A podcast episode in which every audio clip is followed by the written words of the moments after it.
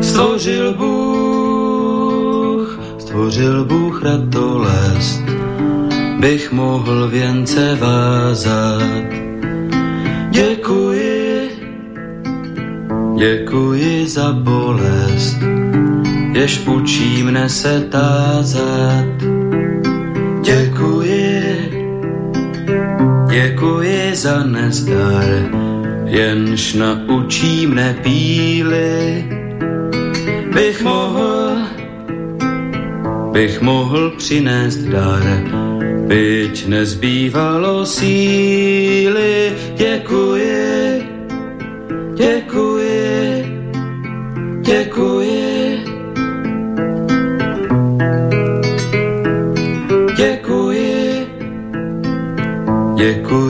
slabost, jež pokoře mne učí. Pokoře, pokoře pro radost, pokoře bez područí. Děkuji, za slzy děkuji, ty naučí mne citu, již, živým již žalují a křičí po soucitu děkuji, děkuji. Dobrý večer, vážení posluchači. Stanislav Novotný zdraví srdečně z Prahy všechny Slováky a Čechy, kterým není lhostejný osud našich zemí, našich národů. Je zřejmé, že povaha a podoba euroatlantické civilizace se mění takřka před očima a že se celý svět dostává do nového pohybu. Je také zřejmé, že tento pohyb má a bude mít značný vliv na kvalitu života jednoho každého z nás a na naše národní bytí uprostřed Evropy.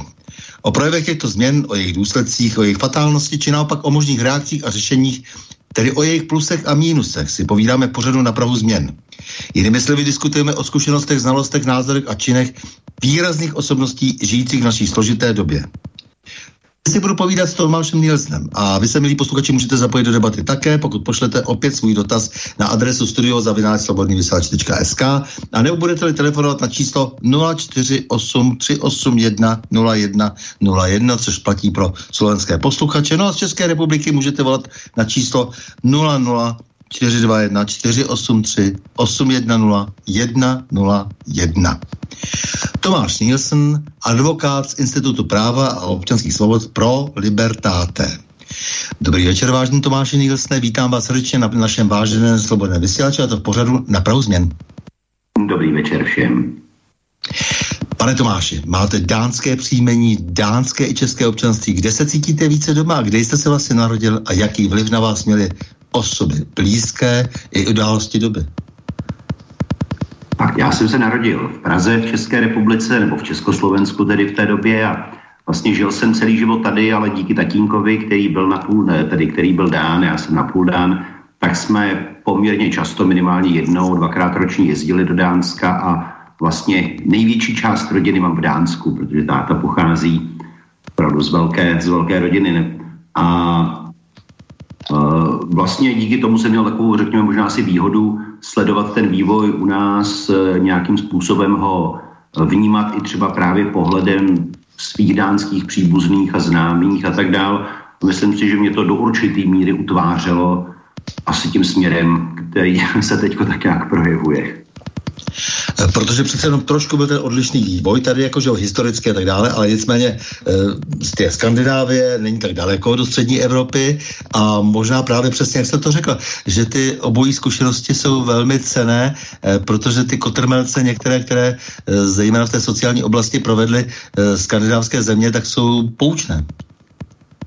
To je asi pravda. Na druhou stranu já když se na to podívám třeba pohledem skutečně občana, pohledem daňového poplatníka, tak mám pocit, že dánové mnohem víc rozumí státu jako, jako, jako nástroji, který by jim měl pomáhat a sloužit. Zatímco u nás pořád je tady mm, jako pře, pře, přežívá takové to vnímání, že stát je takový ten tereziánský subjekt plný úředníků, proti kterému je potřeba bojovat a tak dále. Vidíme to na chování vlád, eh, třeba v Dánsku u nás. V Dánsku by si asi žádný minister nedovolil říct, že něco občanům dovolí, u nás je to úplně normální. A uh, vlastně třeba jeden zážitek za všechny. každý dán, který přijede do České republiky a tráví tady trošku času, tak vlastně zjistí, že ta mentalita třeba na úřadech je úplně jiná. Že v Dánsku přijdete, řeknete, co potřebujete a úředník to udělá a postupuje nebo chová se k vám tak, že, že vám věří. Zatímco v České republice máte pořád pocit, že musíte úředníky přesvědčovat o tom, že nelžete. Takže tak, jak tam funguje jakási presumce pravdomluvnosti nebo toho, že prostě lidé mluví pravdu, tady funguje jakási prezumce lži a pořád musíme ověřovat podpisy, dokládat nějaké skutečnosti, jako kdyby tady ten úřad byl eh, v opozici vůči lidem, zatímco v Dánsku to tak není. No, samozřejmě já jsem chtěl říct že ještě to B, to jsem nedořekl, že samozřejmě na ten stát tak trošku nechali jsme si ho ukrást, byl ukraden e, vlastně už potom v roce e, 39 a e, trvalo to tedy až jako do toho roku 89 a pak se zdálo, že se blízká na lepší časy, ale opět jsme o ten stát vlastní vinou samozřejmě jako vždy přišli. Já bych nehovořil o státu, možná o té státní moci, ale, ale souhlasím, prostě ta tendence státní moci a zejména tedy vlád eh, tvářit se, že jsou skutečně vládcem a nikoli správcem věcí veřejných, ta tady prostě dlouhodobě je a je potřeba na tom zapracovat a skutečně, skutečně nejenom to vnímání ze strany těch, kdo jsou zvoleni a kdo nakonec tedy usednou ve Strakovce, ale i eh, vlastně občanů pozměnit, napravit a vést je skutečně k tomu, že tak jak říká ústava i listina, eh, vešker, zdrojem veškeré moci je lid a poslanecká sněmovna, senát, vláda a další státní instituce jsou tady skutečně proto, aby spravovali naše věci. Eh, vrátím se zpátky k vám samozřejmě, protože ta vždycky pomyslná první třetina je věnována e, tomu člověku, s kterým zde hovořím. E, to znamená, zeptám se, e, vy, jste, e, vy se cítíte víc tady doma nebo úplně doma asi, e, nebo je to pořád tak nějak napůl, že jak si říkáte, jezdil jste do toho Dánska, ale m, mm, já mám takový pocit, že prostě ono to v tom právu v podstatě nejde moc, jako být na dvou, e, vlastně na dvou židlích, že ono to, je, je to strašně těžké. Já vím, že ty třeba nostrifikační zkoušky, když chtějí ty právníci složit eh, v nějaké zemi. Ten jazyk je tak určující. Tam je, je, je potřeba to asi rozdělit. Já to, já to vnímám jinak profesně, jinak, jinak osobně. Profesně souhlasím, prostě pokud někdo vykonává práci právníka, advokáta, tak má nevýhodu v tom, že to je opravdu vázáno na tu zemi, kde vystudoval, kde získal praxi. Velmi těžko se přestěhujete někam jinam a tu praxi tvoříte, protože se vlastně musíte učit úplně od začátku.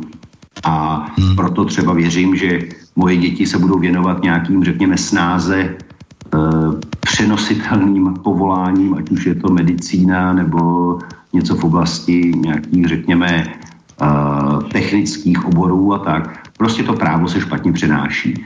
Ale lidsky, já jsem vlastně dlouhou dobu fungoval, takže jsem upřednostňoval to Dánsko, měl jsem ho rá, skoro bych řekl radši, ale časem jsem docházel k závěru, že to možná je tím, že jak žiju v České republice, tak ji znám podrobněji a znám ji s těmi negativy a možná si to Dánsko trochu moc, trochu moc eh, vykrášluji. A, a, a musím říct, že třeba to, čeho si vážím na České republice, je to, že do určité míry eh, lidé nepodlehli tomu pocitu té, té nadvlády státní moci a, a že vlastně i třeba během těch největších restrikcí, které jsme zažívali poslední dva roky, si lidi dokázali najít nějakou cestu, jak se s tím vypořádat, alespoň pro sebe. Takže musím říct, že, že v tuhle chvíli bych těžko, těžko rozhodoval, jestli moje srdce bije víc pro Dánsko nebo pro Česko, ale, ale samozřejmě tím, že to tady znám a že jsem tady žil celý život, tak vždycky, když se vracím do České republiky, tak mám takový ten pocit, tak takový to těžko popsatelný, prostě to být doma. To v tom Dánsku samozřejmě mám trošku taky, ale, ale v tom Česku je to mnohem intenzivnější. No samozřejmě, když letíte tím letadlem, že jo, najednou zahrou tu má, mou vlast, jako nevím, co to s vámi dělá, ale, ale já jsem eh, jako vždycky dojatý, protože e, to je vlastně překročíte e, velmi rychle, že jo, protože jsme malinká země, e, hory a už vám začnou vyhrávat a už přistáváte zase na ruzini a jako všechno je to najednou jinak, že jo, a vracíte se do svého, i do toho našeho e, nepříjemného svého, ale já si myslím, že je strašně důležitý vlastně jako rozumět té, té, té zemi po všech stránkách a to si myslím, že se nedá úplně vůči cizině a jak byste říkali, ta profese, ale ta profese je vlastně navázaná na to, že se rozumí té zemi ještě více. To, to právo je takové, právníci jsou takový prostě, no. Právník, historik, to jsou lidi, eh, kteří to takhle musí mít hození. to se nedá nic dělat. Já, já s tím souhlasím a je to možná dokonce, já bych ani neřekl rozumět té zemi, ale opravdu ji cítit, protože je pravda, že kdykoliv v zahraničí narazím na to, že se někomu líbí Dvořák, Smetana nebo byl v Praze, tak prostě ať chci nebo nechci, tak mám takový ten vnitřní pocit píchy a hrdosti, což uh, asi jako nesouvisí s rozumem, ale opravdu souvisí s tím, že člověk prostě ať, ať se třeba necítí vlastencem v nějakém tom, řekněme, tvrdém slova smyslu, tak prostě ten vztah k té své zemi má, to, to bez zesporu. No, no, tak samozřejmě, že eh, s tím byly od jakživa potíže, eh, jak si těch eh, různých odsílků a znáte to z, z Josefa Kajetana Tyla a tak dále. A i ten Dudák byl pišnej, že jo, jako odjel někam jmen a pak zjistil, že všude je chleba o dvou kůrkách a, a tak dále. Takže to jsou, to jsou dobré reflexní věci, protože teď nám chtějí i to vzít, jako, že by se prý měl hrát jenom Topol a což jako opravdu drtím pícek mezi zubama ale to, to je na jinou debatu. Ale nicméně, to, to, to, mě zajímá samozřejmě ten vztah eh, k té hroudě, ve vašem případě rodné, nedá se dělat, narodil jsem se v Praze. A eh, potom, eh, jak si, je tady nějaký širší, je tady nějaké širší milie, to znamená střední Evropa. Co vám to říká vlastně střední Evropa? Já, já vím, že samozřejmě byla různě historicky definována, co to všechno je, ale přesto střední Evropa, my jsme opravdu uprostřed té střední Evropy. To se nedá odpálit odpárat? No je, je to pravda. Eh, já vlastně ten, ten pojem střední Evropa až tak dramaticky nevnímám. Já třeba patřím ke generaci, která prožila velkou část života v Československu, takže samozřejmě pro mě, teď doufám, že se nikdo neurazí, ale pořád nejvyšší hora je Gerlachovský štít a prostě Slovensko jsem se nikdy nenaučil brát jako cizinu. To je prostě asi něco, co lidi který se narodili v 70. nebo na začátku 80. let, asi, asi cítí úplně stejně. Na druhou stranu mně někdy přijde trošku zvláštní, jakoby, jakoby Češi si nebyli jistí, jestli patří k východní části západní Evropy nebo k západní části východní Evropy. Že pokud říkáme, že jsme středem střední Evropy, no tak vlastně pořád tady existuje jakási pomyslná hranice mezi Českou republikou a Německem, jako bychom, když přejdeme dál na západ, byli prostě v jiném světě, tak jako to bylo před rokem 89. Byť tedy ještě před dvěma lety se dalo cestovat bez občanky, nebo respektive vlastně jenom na občanku a pak už eh, vlastně i bez kontrol.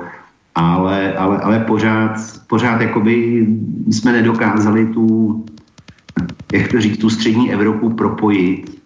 Držíme se nějakých historických vazeb, jak říkám, pro mě Slovensko je něco, co se nikdy nenaučí vnímat jako, jako cizinu a e, i svoje děti vedu k tomu, aby, aby slovenštině rozuměli. Přijde mi fascinující, že lidi narození po roce 2000 třeba už s tím mají problém. Já bych to možná takhle no tak. My se také snažíme vysílat takto v uvozovkách federálně, protože, eh, protože Banská Bystrica konec konců odvozuje svůj název od onoho slobodného vysílače, který vysílal za Slovenského národného povstania. A eh, je to zajímavé, protože vlastně ty ostatní eh, svobod, eh, svobodné vysílače a svobodná rádia a tak, tak do značné míry odvozují svou činnost, protože se inspirovali tím, že vznikl ten svobodný vysílač jako první, jako vlajková loď alternativy, ale alternativy alternativa i v tom, že vlastně se snaží zlobodný vysílač mm, opravdu mm, přizvat k té diskuzi eh, Čechy i Slováky a bez nějakého rozdílu, protože ono přece jenom 15 milionů je víc než 10. to souhlasím. Navíc, navíc já mám s Banskou Bystricou vlastně spojený spoustu zážitků, včetně toho, že vlastně moje úplně první vlastně práce, co by, co by právníka, tehdy ještě koncipienta byla právě v Banské Bystrici. Aha. Pak jsem dokonce asi rok uh, pracoval na Slovensku, takže to mám vlastně spojený s tou, s tou pracovní, pracovní náplní. Ale souhlasit, no, 15 milionů je víc než 10. A rozumíme si, pořád ještě si rozumíme, já vím, že u těch dětí už je to horší, ale, ale nicméně ty jazyky jsou tak, si tak blízké a máme kus společných dějin, že je škoda, že více nevyužíváme té komunikace, protože si myslím, že to budeme ještě velmi, velmi potřebovat, eh, což, na co se třeba dostaneme ještě v té, dejme tomu, více politické části, ale eh, zpátky tedy k tomu vašemu životu. Eh, říkáte, že jste větší část života, to asi ne už úplně, 13 let jste, vám bylo, když došlo k převratu v roce 89. No to jo, ale, ale k rozdělení došlo ve 93. No jasně, jo, jo, takhle. No, jo, jo, jo, už to, to jak, jak, jak se přece o nějakým máte starší jistě. Jo, ale Takže, máte, pravdu, máte pravdu, že většinu života už jsem vlastně strávil v Česku. Mně to nikdy nedochází, stárneme rychle. stárneme rychle, no. Takže jak, jak, byste, eh, jak, jak byste vnímal ten eh, přerod, převrat, eh, já tomu říkám převrat, proto, protože samozřejmě ten, ten cizí vliv a ten vliv těch, kteří vládli do roku 89, nebo těch, kteří se rozhodli po dohodě s mezinárodními silami, eh, byl takový, že samozřejmě nešlo o žádnou revoluci pod mm, jaksi vlajkou jakýchsi eh, vymyšlených vůdců. Eh, takže jenom mě zajímá, jak jste vnímal ten převrat. Vy jste jako 89. Ano, ano. Tak já jsem byl, mě bylo 13 tehdy, chodil jsem do sedmé třídy, pamatuju si, že jsme hodně diskutovali s uh, učitelkami o té době, dokonce si pamatuju, že to bylo asi první období, kdy jsem tak nějak jako vystoupil v tom smyslu, že nám chtěli odvolat paní ředitelku, která byla hrozně oblíbená, tak jsme se za ní ještě s pár spolužáky postavili. Uh, já nevím, já si myslím, že jsem to asi tehdy vnímal dvojím pohledem. Jeden byl ten, že takové to heslo, prostě socialismus s lidskou tváří a podobně, že to vypadalo tak jako všechno hrozně, hrozně pozitivně, uh, jak se to vyvíjí. Ale, ale jak říkám, no, asi jsem byl ještě, ještě malý na to abych, to, abych to dokázal chápat ve všech těch souvislostech. Navíc člověk se do dneška dovídá nový a nový informace. A je pravda, že teda třeba tatínek mě trošku vedl k tomu, abych nevnímal ty věci úplně nekriticky eh, a, a upozorňoval mě prostě na nějaký ty fenomény třeba související s privatizací, kterou jsme potom zažili a tak. Ale, ale jak říkám, jako tehdy ta hesla zněla, zněla hezky a, a, a určitě to bylo, to bylo období takové, řekněme, plné, tak možná takové té dětské naděje, abych tak řekl. ne, tak já se tato ptám proto, protože jsem tehdy jaksi byl ve věku dospělém a e, byl jsem u mnoha těch věcí, teď jste říkala, e, nějaké privatizace a dost často falešné restituce a tak dále. A snažil, domáhal jsem se tehdy zoufale právního rámce a e, bylo to právo pošlapáno se vším všady, tak proto se na to ptám. A pak se zdálo, že ještě to v pořádku, že se to nějakým způsobem skonvalidovalo. Ale myslím, že důsledky teď jako pocitujeme velmi velmi natvrdo. Jo, takže my jsme si tehdy přáli prostě opravdu nadšení z toho, že tady je tam možnost, jak si se přece jenom eh, chovat svobodně a zvláště taková to úplně základní právo, že se budeme překračovat hranice, jak chceme budeme svobodní, že si je můžeme realizovat, ale nicméně posledně se ukázalo, že všechno má své limity a že eh, tady byly velké zájmy e, úplně někoho jiného a že ta země se prostě, prostě byla vytunelována se vším všady a bohužel. E, takže nedošlo k té příjemné změně změně, eh, k té mm, změně, prostě, která by eh, transformovala uh, tu naší kotlinu v něco, co by potom jako bylo schopno nějakého svébytného rozvoje, ale že se dostalo do strašlivé závislosti. Jednou tedy byla závislosti na Moskvě a po druhé zase na Bruselu a Washingtonu. Takže to jenom se tak ptám, ale protože samozřejmě to v 13 letech to nešlo jako, jako takhle, takhle vnímat určitě a, a my jsme si užili, někteří jsme si užili eh, své při první konfrontaci s některými našimi bývalými přáteli, eh, kteří se dostali do těch nejvyšších a úplně nejvyšších pozic a tak dále. E, takže e, co potom bylo dál, jako nějaká 90. léta, vy jste vlastně vstoupil do takového aktivního e, vlastně života právníka až vlastně v novém století. Je to pravda, je to pravda. No. Já jsem vlastně, pokud se teď bavíme o Eh, vlastně po studiích, respektive už vlastně v průběhu studií na výšce, jsem vlastně s chodou okolností, jenom díky tomu, že jsem od eh, vlastně třetí tříd na základní škole se učil anglicky, tak jsem nastoupil do telekomunikačního časopisu česko-anglického a, a vlastně tím se rozjela taková, jako řekněme, kariéra mimo, mimo advokaci, mimo právo, kde jsem se věnoval teda telekomunikacím, informačním technologiím. Pak jsme zakládali s uh, několika známými uh, takový řekněme, my jsme tomu tehdy říkali tak jako honosně networkingový, networkingovou organizaci, to znamená organizaci, která dávala dohromady různé podnikatele, kteří se věnovali právě telekomunikacím, začínajícím mobilním komunikacím a tak dále. Takže já jsem potom asi deset let se věnoval takovým, řekněme, mimo, mimo advokátním věcem a, a pak jsem tedy nastoupil do, do advokátní kanceláře už právě i díky tomu předchozímu působení se zaměřením na informační technologie, na, na, na internet, na telekomunikace, na média a s tím související věci. Takže vlastně takovou shodou okolností mě ten osud nasměroval do té oblasti, které jsem se vlastně od té doby potom dlouhodobě věnoval. Takže nejprve jste vystudoval gymnázium na Zatlance v Praze a e, v těch 90. letech a právnickou fakultu a mezi tím už jste, e, během té fakulty jste začal pracovat tady jako šéf redaktor odborného časopisu Technologies and e, Prosperity. Prosperity, přesně tak, jo, jo. Jo, tak to je ono, jak, jak jste říkal, že prostě jste už jako fungoval v tomhle tom. E, dobře, a dál teda jako, co, co ještě jste všechno jako dělal? E, pak právě, pak právě e, vlastně vznikla ta organizace, která se jmenovala původně First Tuesday, následně Tuesday Business Network a to byla vlastně pražsko-brněnská organizace, která dávala dohromady zejména malé střední podnikatele, vytvářela jim prostor pro setkávání a pro nějaké vzdělávání a podobně.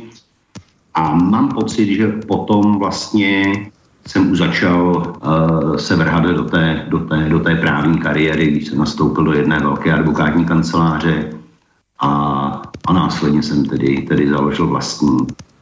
A, a pak přišel tady ten covid a všechny tyhle věci a ta, ta, ta, ta normální praxe se tak nějak přesunula trošku na druhou kolej nebo rozjela se prostě spíš se zaměřením na ta témata, která řešíme teďko. Říkáte, život začíná dnes, jako jo, to znamená, že jste před těma dvouma rokama vstoupil do úplně nové řeky, jo, a, aby parafrazoval klasiky. E, takže jste, e, dobře, e, kanceláře advokátní ideje a te, v té jste už jako na pořád, jako jo, teď jako zatím teda e, v té e, Nielsen Minor? Vlastně už Nielsen Legal tedy, přejmenovali jsme to asi před dvouma rokama, protože vlastně jsme, my jsme původně spolupracovali s kolegyní, která působila nebo působí na Slovensku, já v Česku. Nakonec jsme se vlastně rozdělili, takže ona vlastně dál vyvíjí činnost na Slovensku, já v České republice. Ale ono, eh, ten březen, duben 2020, kdy se tady vlastně poprvé objevily ty věci související s koronavirem, ono to nebylo zase tak úplně, uh, jak to říct, ona to nebyla úplná výhybka od té předchozí praxe, protože já už vlastně dřív, pokud, když jsme řešili internet a telekomunikace a podobně, tak jsem se hodně věnoval liberalizaci telekomunikačního trhu, následně ochraně osobních údajů, ochraně soukromí a, a, a ono to vlastně, a vlastně vůbec digitalizaci státní zprávy. A já si myslím, že vlastně ta témata, která dneska řešíme, jsou s tím hodně spjatá, hodně souvisejí s těmi, protože já si myslím, že třeba ochrana, eh, ochrana soukromí je jedna z nejzásadnějších hodnot která byla šíleným způsobem pošlapávána, stejně tak jako ty tendence k liberalizaci, ať už tedy nějakého konkrétního trhu nebo společnosti jako takové, tak vlastně teď ta společnost obrátila úplně opačný trend. Ono to spolu do určité míry souvisí. Navíc mě to právo vždycky bavilo a zajímalo, dokonce teď nedávno jsem si našel nějaký starý rozhovor, třeba 5-6 let, možná ještě víc eh, zpátky, kde jsem byl tázán, jaký právní předpis mám nejradši a už tehdy jsem říkal listinu základních práv a svobod, protože to je prostě jednoduchý předpis, který každý pochopí a který je základem toho státu, toho právního státu, ve kterém chceme žít. Takže, jak říkám, ono to možná zní jako, jako, jako odklon od té původní činnosti, ale vlastně, vlastně to je takový logický vývoj, bych řekl. No, e, takže vy ještě k tomu, jako, abych, aby jsme to tohoto dotvrdili, pak se podíváme také na vaše ocenění, protože ta o něčem svědčí a pak už jako se na tu aplikaci e, toho práva e, asi dáme, vydáme. protože vy přednášíte telekomunikační právo na právnické fakultě, je to tak? Přednášel jsem, přednášel, přednášel jsem na ČVUT a na právnické fakultě. Mhm. Mm-hmm. A vy, oni vás třeba nechtěli, nebo, nebo jste skončili jako tam, jako, mělo to nějaké pozadí, jako třeba toho, co děláte teď? Ne, ne, ne, ne, ne, ne, to s tím nesouviselo. Já si myslím, že ono, ono ten zájem o tyhle specifické obory se tak jako různě vyvíjel a nemělo to žádnou, žádný politický nebo, nebo, nebo dramatický důvod. Prostě měli jsme tam, myslím, že jeden nebo dva semestry, kdy jsme, kdy jsme to nějakým způsobem rozjížděli. A pak i z hlediska kapacit časových ten, ten, ten obor nebo ten, ten seminář vlastně byl ukončen, ale jak říkám, to nesouviselo s ničím já se jenom ptám, protože ty jo, jo, jo, já to proměny té školy, jako, kterou člověk docela zná, jak já tomu říkám, jako e, škola na cénou, na to cénou. Takže to se je, tak se ptá prostě, jak, jak to tam, e, jak, jak to s vámi mysleli. Ale e, na fakultě dopravní ČVUT, to jste říkal, že jo, rozhodcem Mezinárodního rozhodčího soudu v Rize. Jak jste se k tomu dostal? To byla vlastně taky schoda okolností. E, nějakou dobu jsme v té vlastně předchozí advokátní kanceláři rozvíjeli činnosti mezinárodního obchodního práva a vlastně Lotyšsko se stalo takovou centrálou toho, toho, eh, toho mezinárodního působení a ve spolupráci s místními eh, právníky tam vlastně vznikl tenhle ten, tenhle ten rozočí soud, takže, takže tam jsme nějakým způsobem taky působili, ale zase byla to, byla to taková, řekněme, historická část související s tou praxí v té, v té bývalé advokátní kanceláři. Tak na půl skandinávec, abyste se neangažoval někde v Pobaltí, to je jasné. Eh, dobře, jste eh, laureátem výroční ceny České asociace elektronických komunikací za rok 14. A Česká asociace elektronických komunikací to byla velmi zajímavá instituce, instituce. Já si měl hrozně rád, protože On, oni si to asi lidi moc nepamatují, ale když e, docházelo k otvírání telekomunikačního trhu a SPT Telekom začal vlastně získávat konkurenty, tak tady existovaly dvě asociace, které združovaly telekomunikační firmy. Jedna byla taková pro, řekněme, SPT Telekom, ta druhá byla spíš pro ty alternativní operátory a to byla právě ta Česká asociace elektronických komunikací, takže my jsme s ní dlouho spolupracovali, já jsem s ní dlouho spolupracoval Dokonce jsme uh, s kolegy z té asociace uh, a ještě vlastně s jedním kolegou napsali i komentář k zákonu o elektronických komunikací.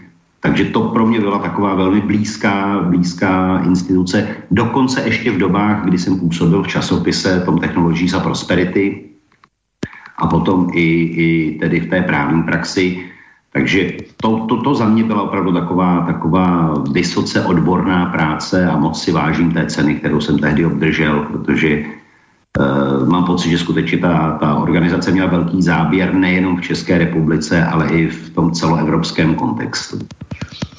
Škoda, že jsem to neviděl před asi třemi, čtyřmi uh, lety, uh, protože jste tady čili doporučován uh, vaše kancelář pro IT a telekomunikace, protože to jsme se dostali do toho velkého sporu s ekonomí AS, to jsou Bakalova média a to v souvislosti s tím, že vlastně tedy nasadili software, který měl vlastně nám nést do pošty, tak jak to uměla kdysi, kterou jsem velmi dobře znal, šestá zpráva státní bezpečnosti a já jsem kvůli tomu byl na podvýboru pro svobodu slova a média a různě jsem se snažil rozdávat trestní oznámení na všechny strany, samozřejmě marně, protože tam seděli všichni ti, eh, který se to vlastně týkalo, kteří, kteří tam vlastně takové věci. Eh, dokonce i současný ministr vnitra, si na ně vzpomínám, byl tam tedy velmi submisivní, ale nicméně eh, mě to docela zajímá, protože, protože samozřejmě ta, ta, ta kauza nekončí a dále se rozvíjí a,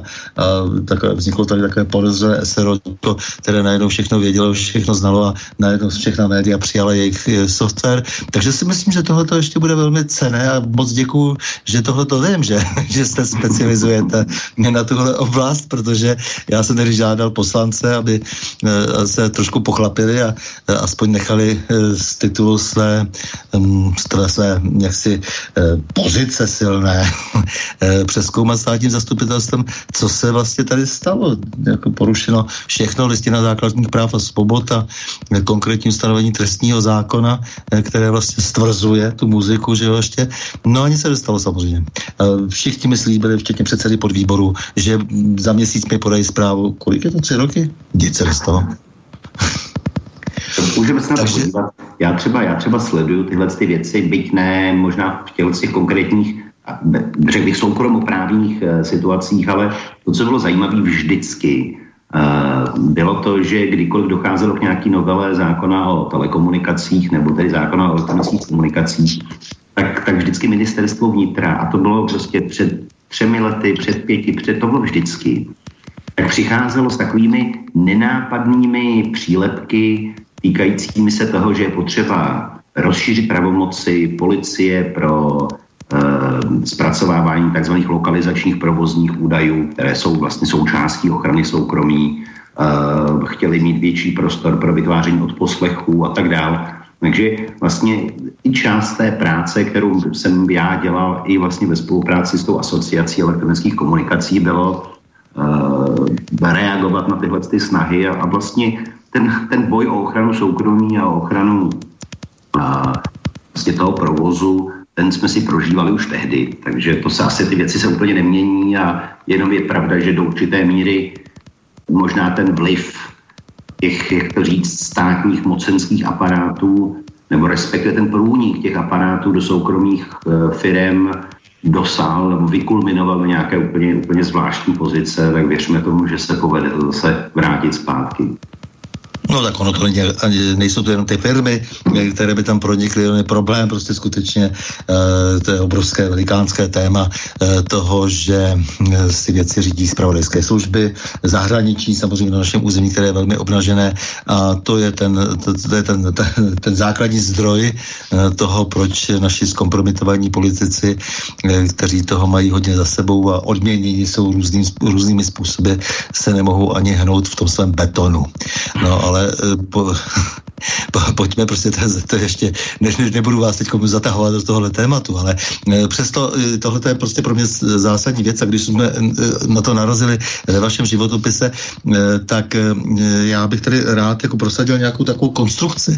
Ten politický systém, který realizujeme samozřejmě v nějakých možnostech, nových možnostech, to znamená, že se komunikuje elektronicky zejména, tak potřebuje prostě tu komunikaci, nebo respektive ten stát, který kdyby patřil nám, eh, tak by měl správně eh, realizovat tu komunikaci, nechat realizovat svobodně tu komunikaci právě v těch elektronických médiích, ale oni si to, to si opravdu řídí ty nadnárodní firmy, ty Google, Facebooky, eh, Twittery a YouTube a to je přece obrovský problém.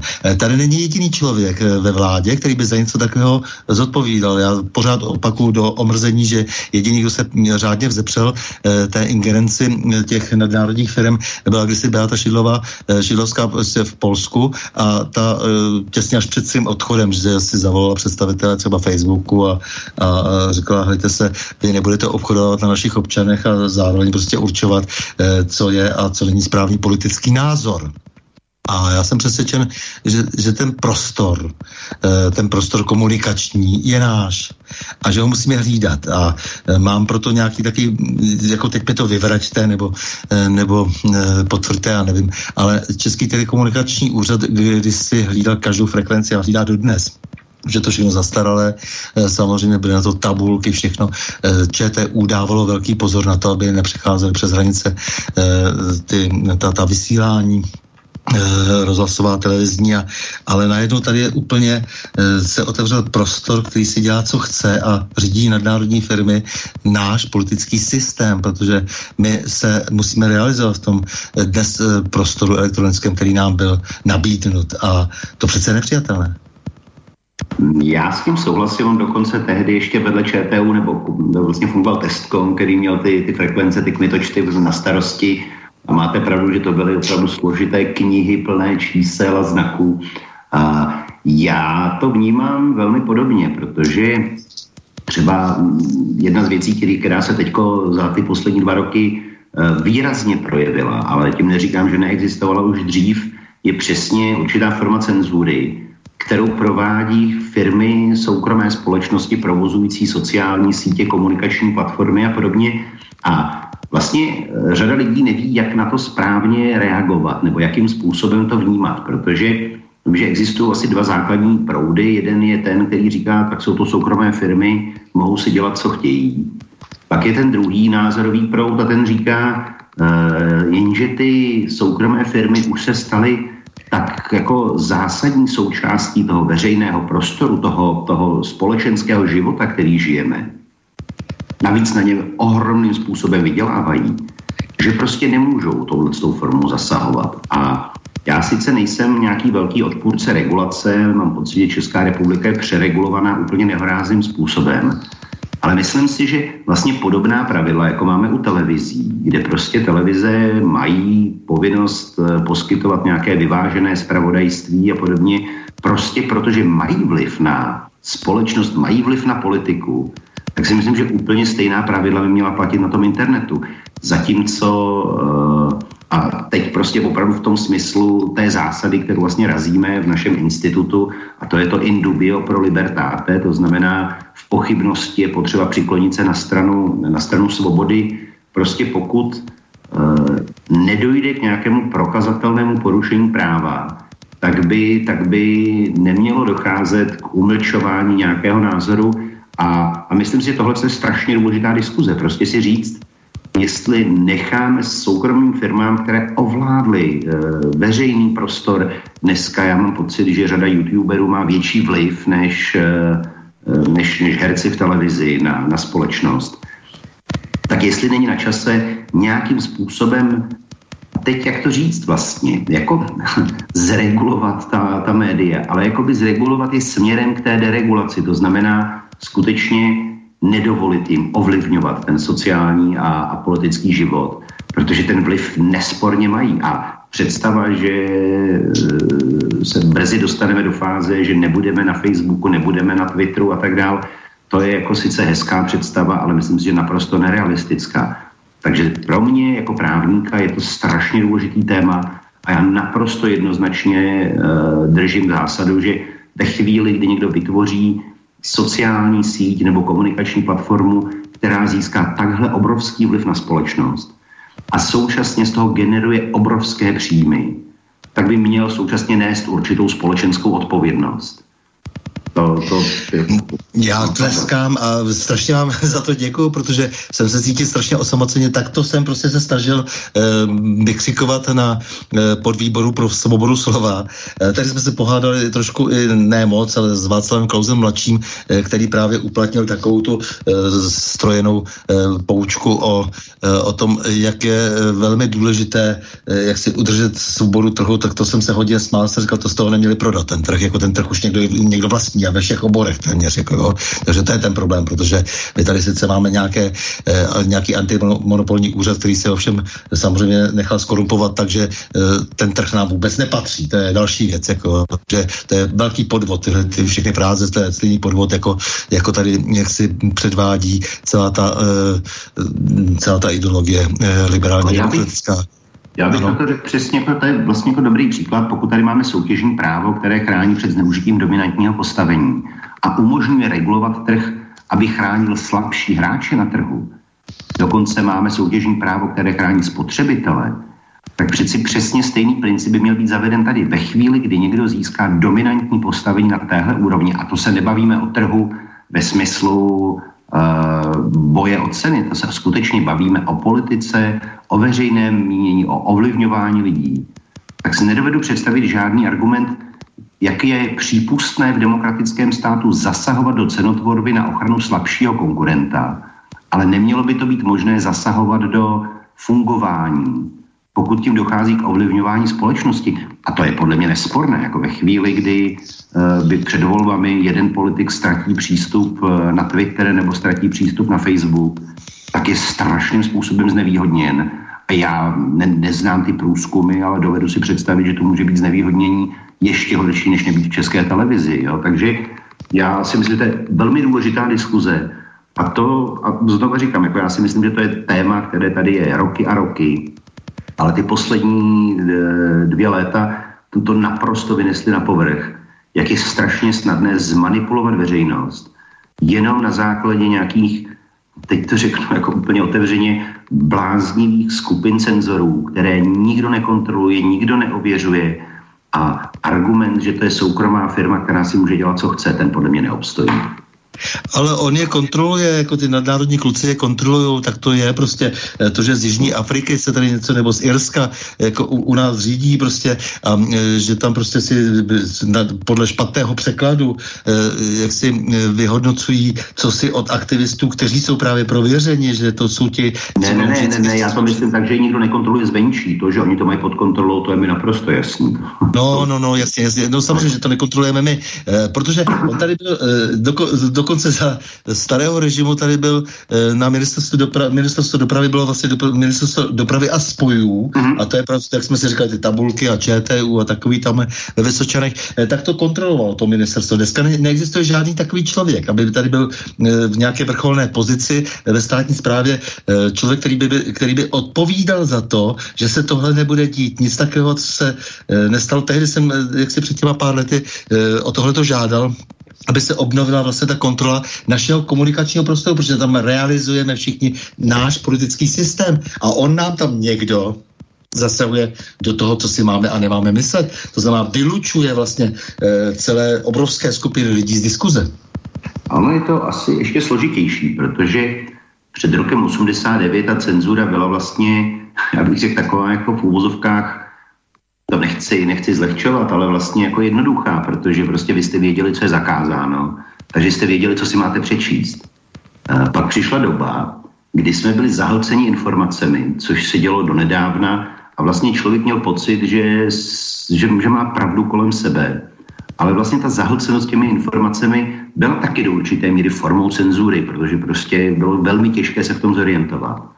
Teď jsme se dostali do fáze, kdy nejenom, že tedy jsou blokovány účty a, a, a řekněme znemožňována diskuze. To bych řekl, že je ještě pořád menší problém. Ale ten větší, a je pravda, že zatím jsem to nikdy nějak jako bedlivě neskoumal, ale, ale podle informací, které mám, tak eh, tyhle různé sociální sítě dokážou omezovat dostupnost těch, těch účtů. Uh, hrát si s tím, jaký dosah budou jednotlivé články a jednotlivé účty mít.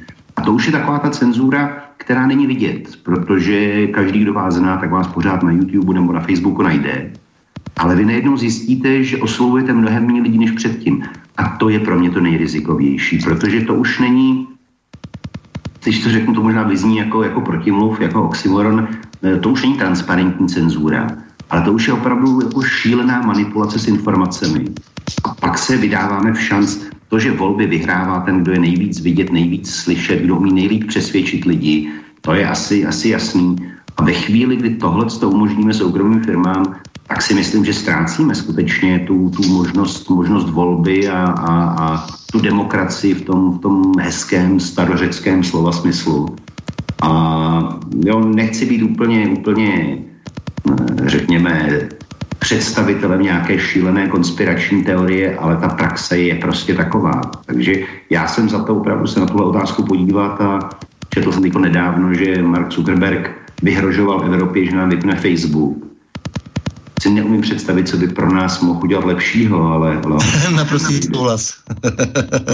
ale e, dobře, e, jako ne, naprosto souhlasím, jako to, to, to, jako vy jste to jenom rozvinul, protože e, je problém s tím, že jsme byli zahlceni informacemi a pak je musí někdo taky selektovat, protože lidé na to nemají čas a je potřeba, aby těch, kteří selektují informace a, a vytváří z nich, z nich nějaký ucelený postoj a názor, e, tak aby jich bylo co nejvíce, aby opravdu to byl ten trh s těmi informacemi e, a mohl se dostávat dostávat ten, um, mohl se dostávat do toho společenského diskursu, ale ten problém je v tom, že, že ano, že někteří ty selektoři jsou vlastně vygumováni zcela jako a, a to, co jste ještě říkal, že jsou tady nasazeny různé algoritmy, kdy uh, skutečně se něco uh, utlumuje a tak dále, najednou to nemá takovou sledovanost a to víme a teď se to snažíme dokonce studovat, takže byl bych rád, kdybychom v tomhle tom uh, spojili síly, protože teď se snažíme prostě přijít na to opravdu, jak jakým způsobem vlastně teď pracuje YouTube a vůbec i Google a tak dále. Ale abychom aspoň některé principy pochopili, takže e,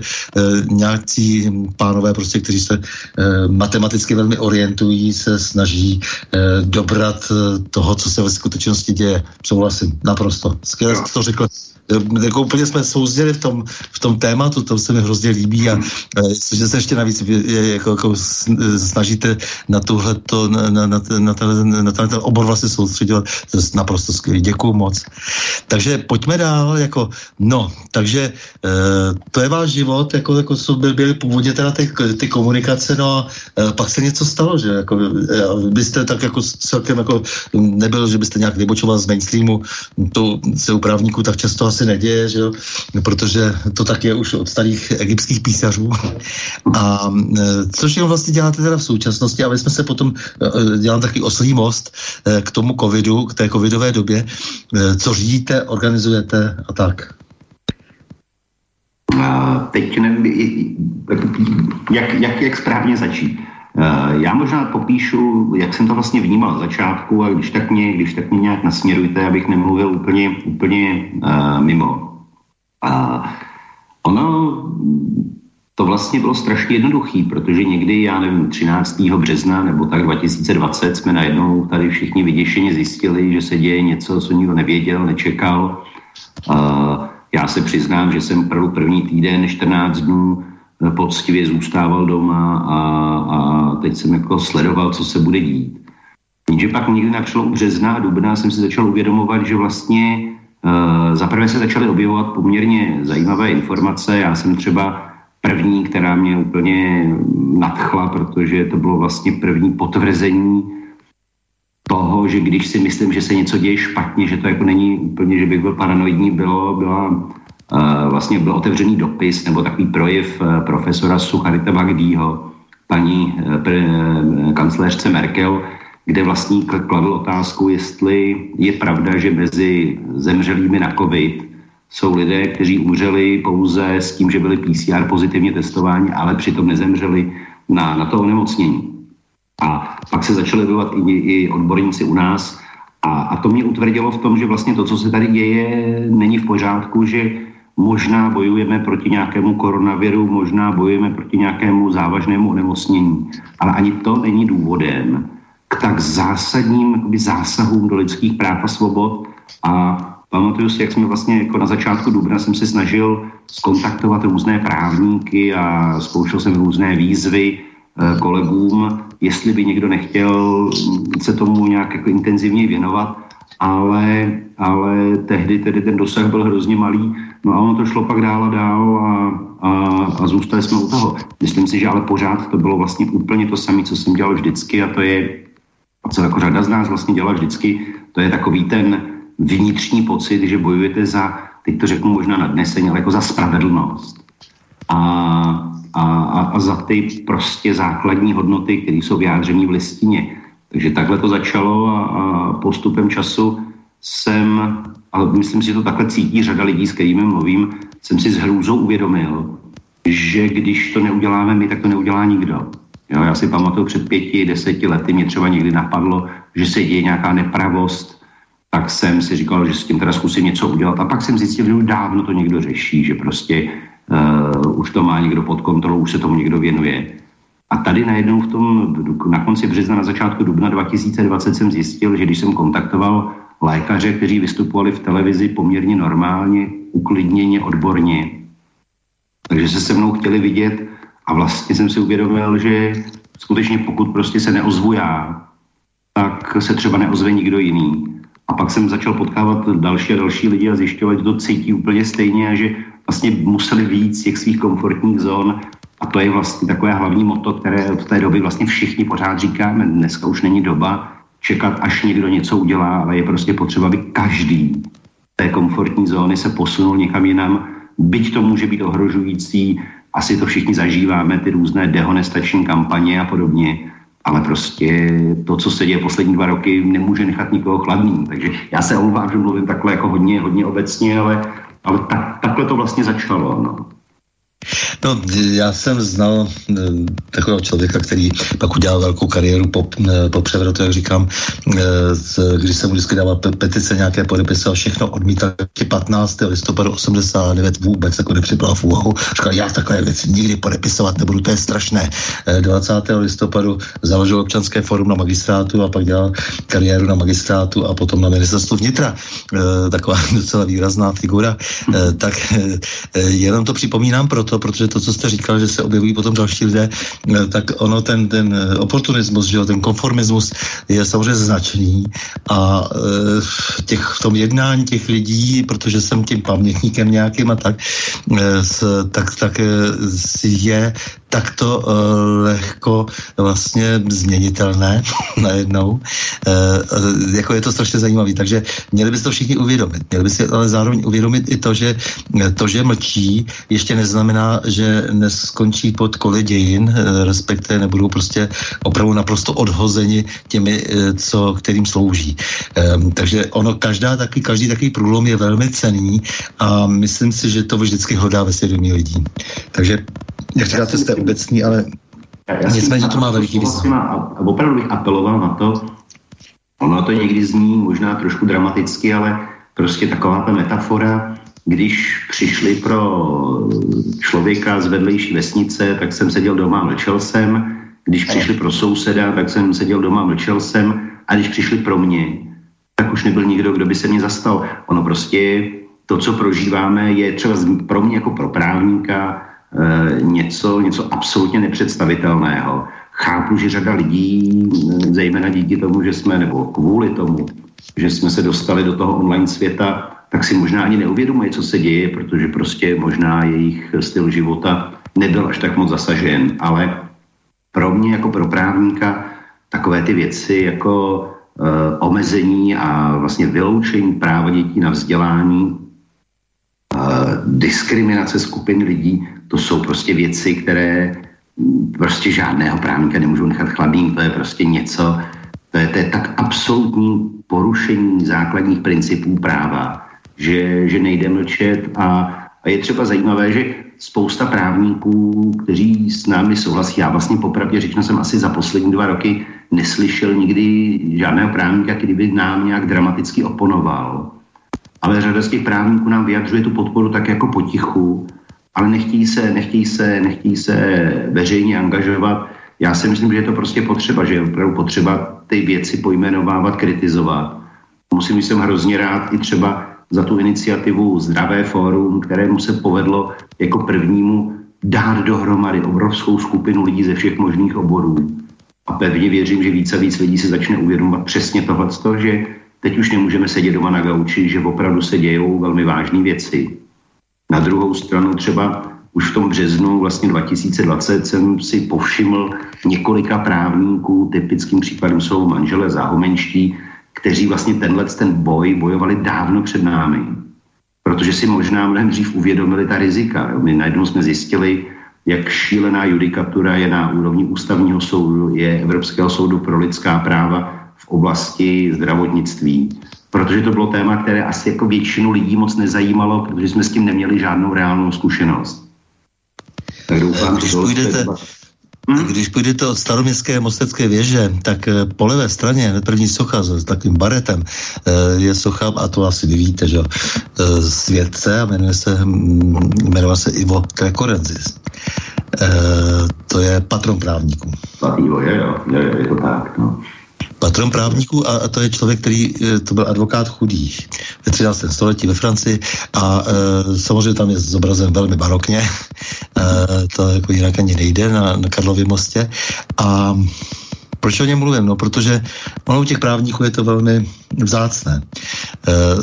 E, dnes je to trošku složitější, protože dnes se sekají ty, ty, ty, ty, ty, ty e, právníci jak cvičky, ale, ale nicméně tehdy jako to bylo poměrně výlučné povolání a, a on opravdu se rozhodl, že bude prostě pomáhat.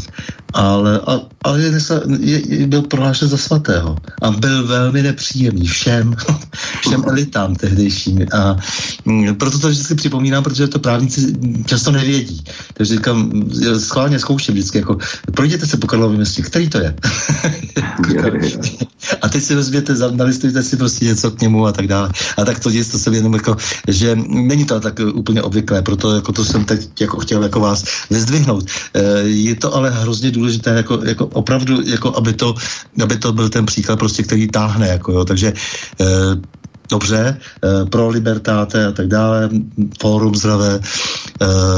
Jaké jsou vlastně vaše ambice? Ještě se zeptám, než půjdeme potom do těch konkrét, včetně těch politických. Chcete do politiky nebo ne? Moje základní ambice je, že bych chtěl s manželkou konečně zase do Itálie na týden dovolenou. A, a chtěl bych, aby moje děti chodily do školy. To je prostě alfa, omega, to je, to je základ úplně všeho.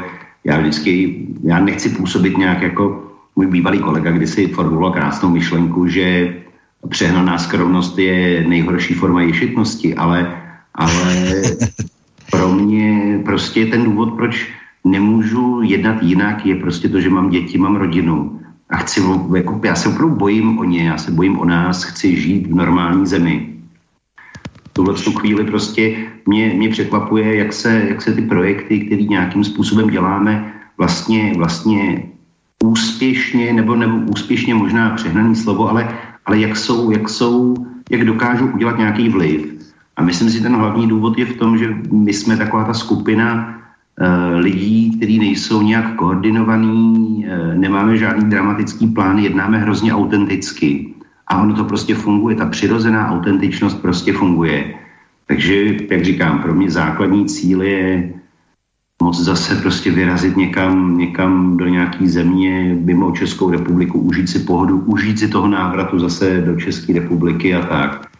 A, a tomu všechno se snažíme nějakým způsobem podřídit. No ta nezákonná, odporná, vlastně nemravná, jaká všelijaká protikovidová opatření, která jsou postavená na lži a na té snaze zotročit lidi vlastně a vykrást národní ekonomiky a, a trošku je tak nějak svázat postupně všechny a e, zúžit to hrdlo, e, kterým proplouvají ti, kteří jak si mají pocit, že mají právo na to řídit země kouly, e, tak e, to vás přivedlo teda e, v podstatě také asi k tomu odboji. Já jsem jako strašně rád, že jste to udělal, protože lidi si to neuvědomují, neuvědomují přesně, jak jste to říkal o tom, eh, to, to, staré, eh, to, to staré povídání o tom, že jako ano, byli jsme tehdy nevšímaví a potom došlo na nás, jako má to nejrůznější podoby. Ale řekněte mi, teď jako o tom zdá se, jedná dokonce i ten o tom umyslném genocidním projektu porota do, do, doktora Filmicha. Myslíte si, že pokud se, nebo takhle, pokud se ukáže, že vakcinace se měla vést k depopulaci. Jste na straně absolutních trestů, tedy takových, jež by byly uloženy na základě rozhodnutí někdejšího norimberského tribunálu?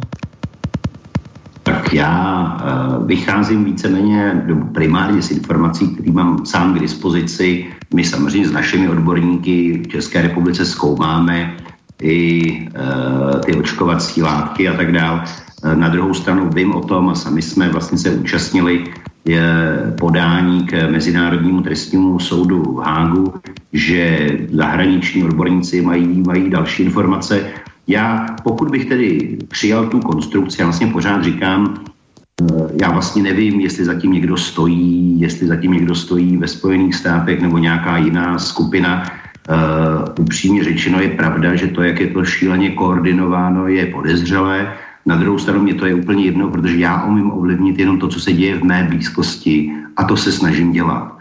Eh, ve chvíli, kdyby se ukázalo, že, eh, že skutečně se naplňují takové ty úplně nejtemnější scénáře a, a pokud by se to ukázalo a dokonce by zvítězila ta strana pravdy, což by tedy byla jako velká náhoda, tak uh, asi jako nejsem. Já si myslím, že opravdu tím základem humanismu, základem lidství, základem uh, toho demokratického právního státu je prostě absolutní respekt k některým základním lidským právům a svobodám.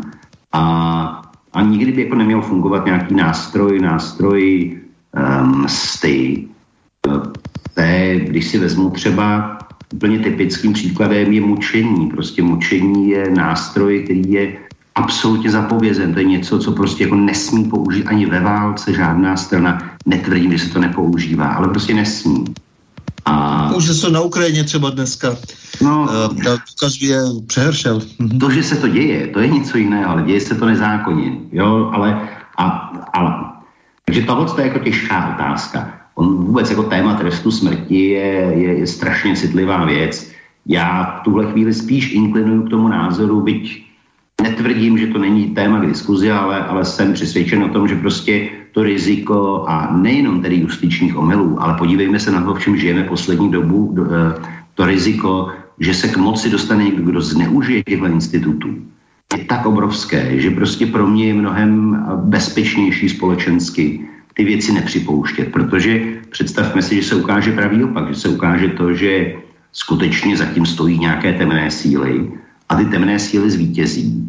A potom vlastně můžou toho, když se prolomí ta zásada prostě zákazu trestu smrti, zákazu mučení, tak toho prostě zneužijí. V tomhle tom ohledu ano, v tom s vámi musím souhlasit a to byl hlavní důvod, proč jako jsem také odmítal tresty smrti, protože je ta omylnost a stále větší omylnost, dokonce justice je velmi varovná. A je to jenom, nejenom omylnost, ale je to i možná zneužitelnost. Podívejme se na to, jak prostě ještě před třemi, čtyřmi roky se tady přece mluvilo o tom, jak ministerstvo financí dokáže zakleknout na nějakou nepohodlnou firmu a zneužít instrumentů, které mají finanční úřady k likvidaci nějakých nepohodlných eh, konkurentů. A představme si, že bychom najednou prostě měli byť s nějakou obrovskou výjimkou možnost udělovat tyhle nejvyšší tresty. Dva roky tady žijeme zavření s tím, že je tady nějaká epidemie a přitom nikdy nikdo u žádného soudu, a já jsem ten nejvyšší správní soud, byl jsem tam několikrát, četl jsem spoustu rozhodnutí v našich věcech, ten nejvyšší správní soud nikdy nepřeskoumával, jestli ta epidemie skutečně je nebo není.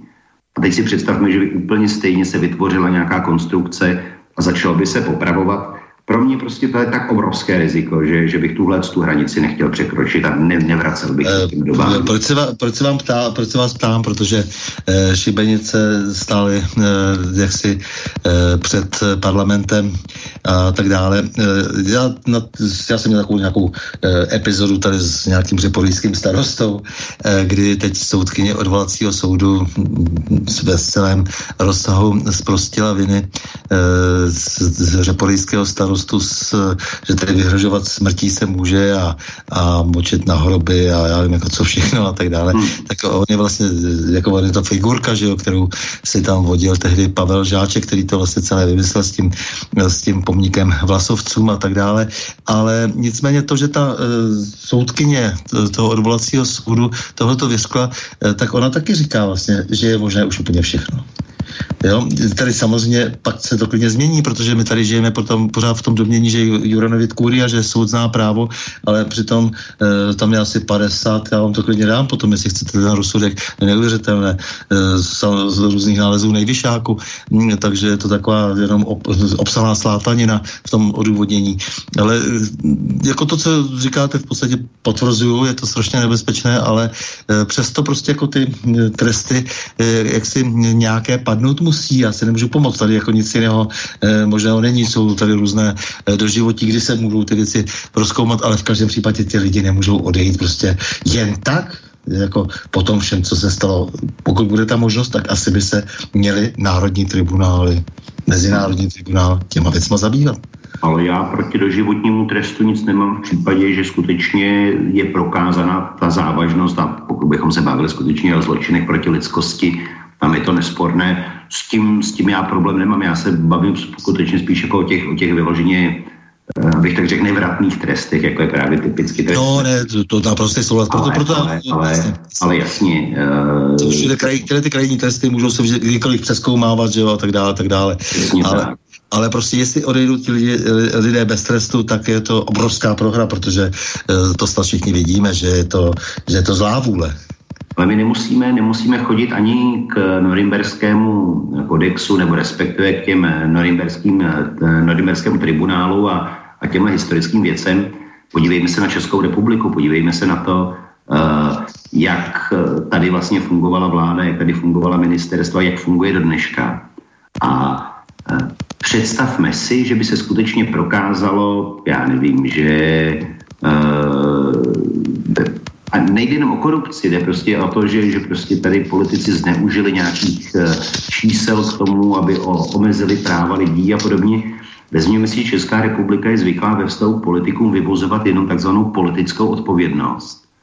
To znamená nikoliv osobní, ať už tedy civilně právní ve smyslu, nech tedy zaplatí škody, které způsobili, už vůbec ne trestně právní. Já si myslím, že to je potřeba se na to podívat i, i touhle optikou, protože aspoň co já zatím vím, tak všechna trestní oznámení, která my jsme podávali, tak byla odložena, sice proti tomu budeme nějakým způsobem brojit, ale, ale myslím si, že je potřeba nejen na té celosvětové úrovni, ale i na té lokální, na té domácí půdě eh, těm politikům říct, pokud překročíte určitou mez, tak prostě ponesete i osobní odpovědnost.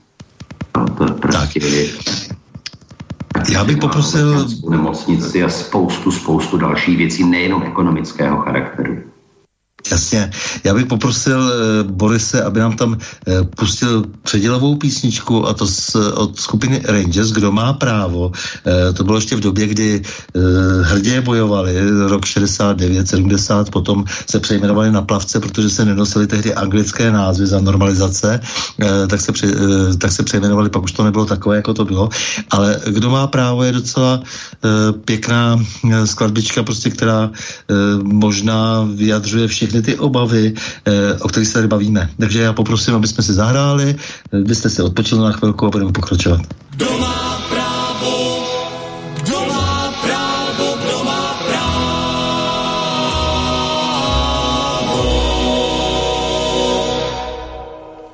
Dávno lidé touží znát pravidla hry, již musí hrát, kdo nechal jen bezvěznou noc, dům zakryl slunce, kdo má moc, ta otázka, co je náš svět, stále znovu vrací se zpět, kdo má právo. Když všichni lidé chtějí žít a ruku v ruce spolu jít, hrát si a smát se, pracovat, přát štěstí jiným milovat, proč kdo si lásku jejich srdcím skryl a do dvou řad je postavil, kdo má právo.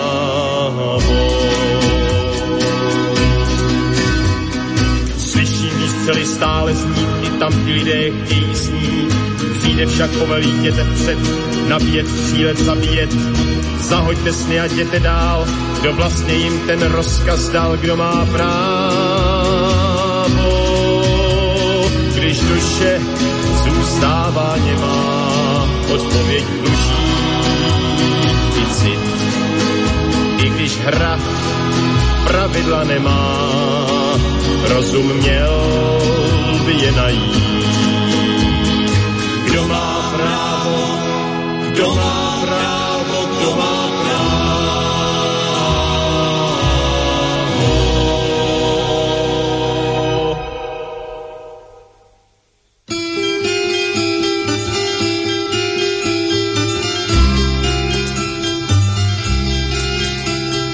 Dál a dál tisíce let agonii točí se svět lhostejných lidským nadějím, jak velká houba roste dým a touha dál je pouhý sen. Proč je to tak? Proč je to jen, kdo má právo? Kdy přijde lidské víry den, kdy pravidla k té hře najdem, nejsou snad v hradbách sklepeních, ve spisech nebo v horách knih, nesplývá je snad zbraní hráz, jsou snad ve hvězdách nebo v nás, kdo má právo když duše zůstává nemá, odpověď duší i cit. I když hra pravidla nemá, rozuměl by je najít. Kdo má právo, kdo má právo,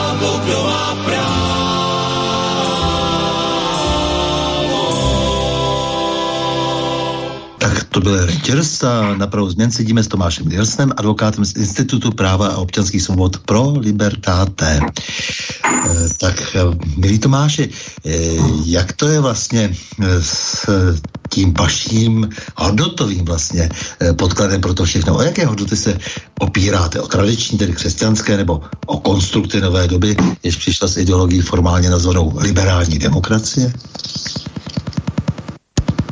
U mě je to asi trošku složitější v tom, že já asi se nedokážu takhle jednoduše označit.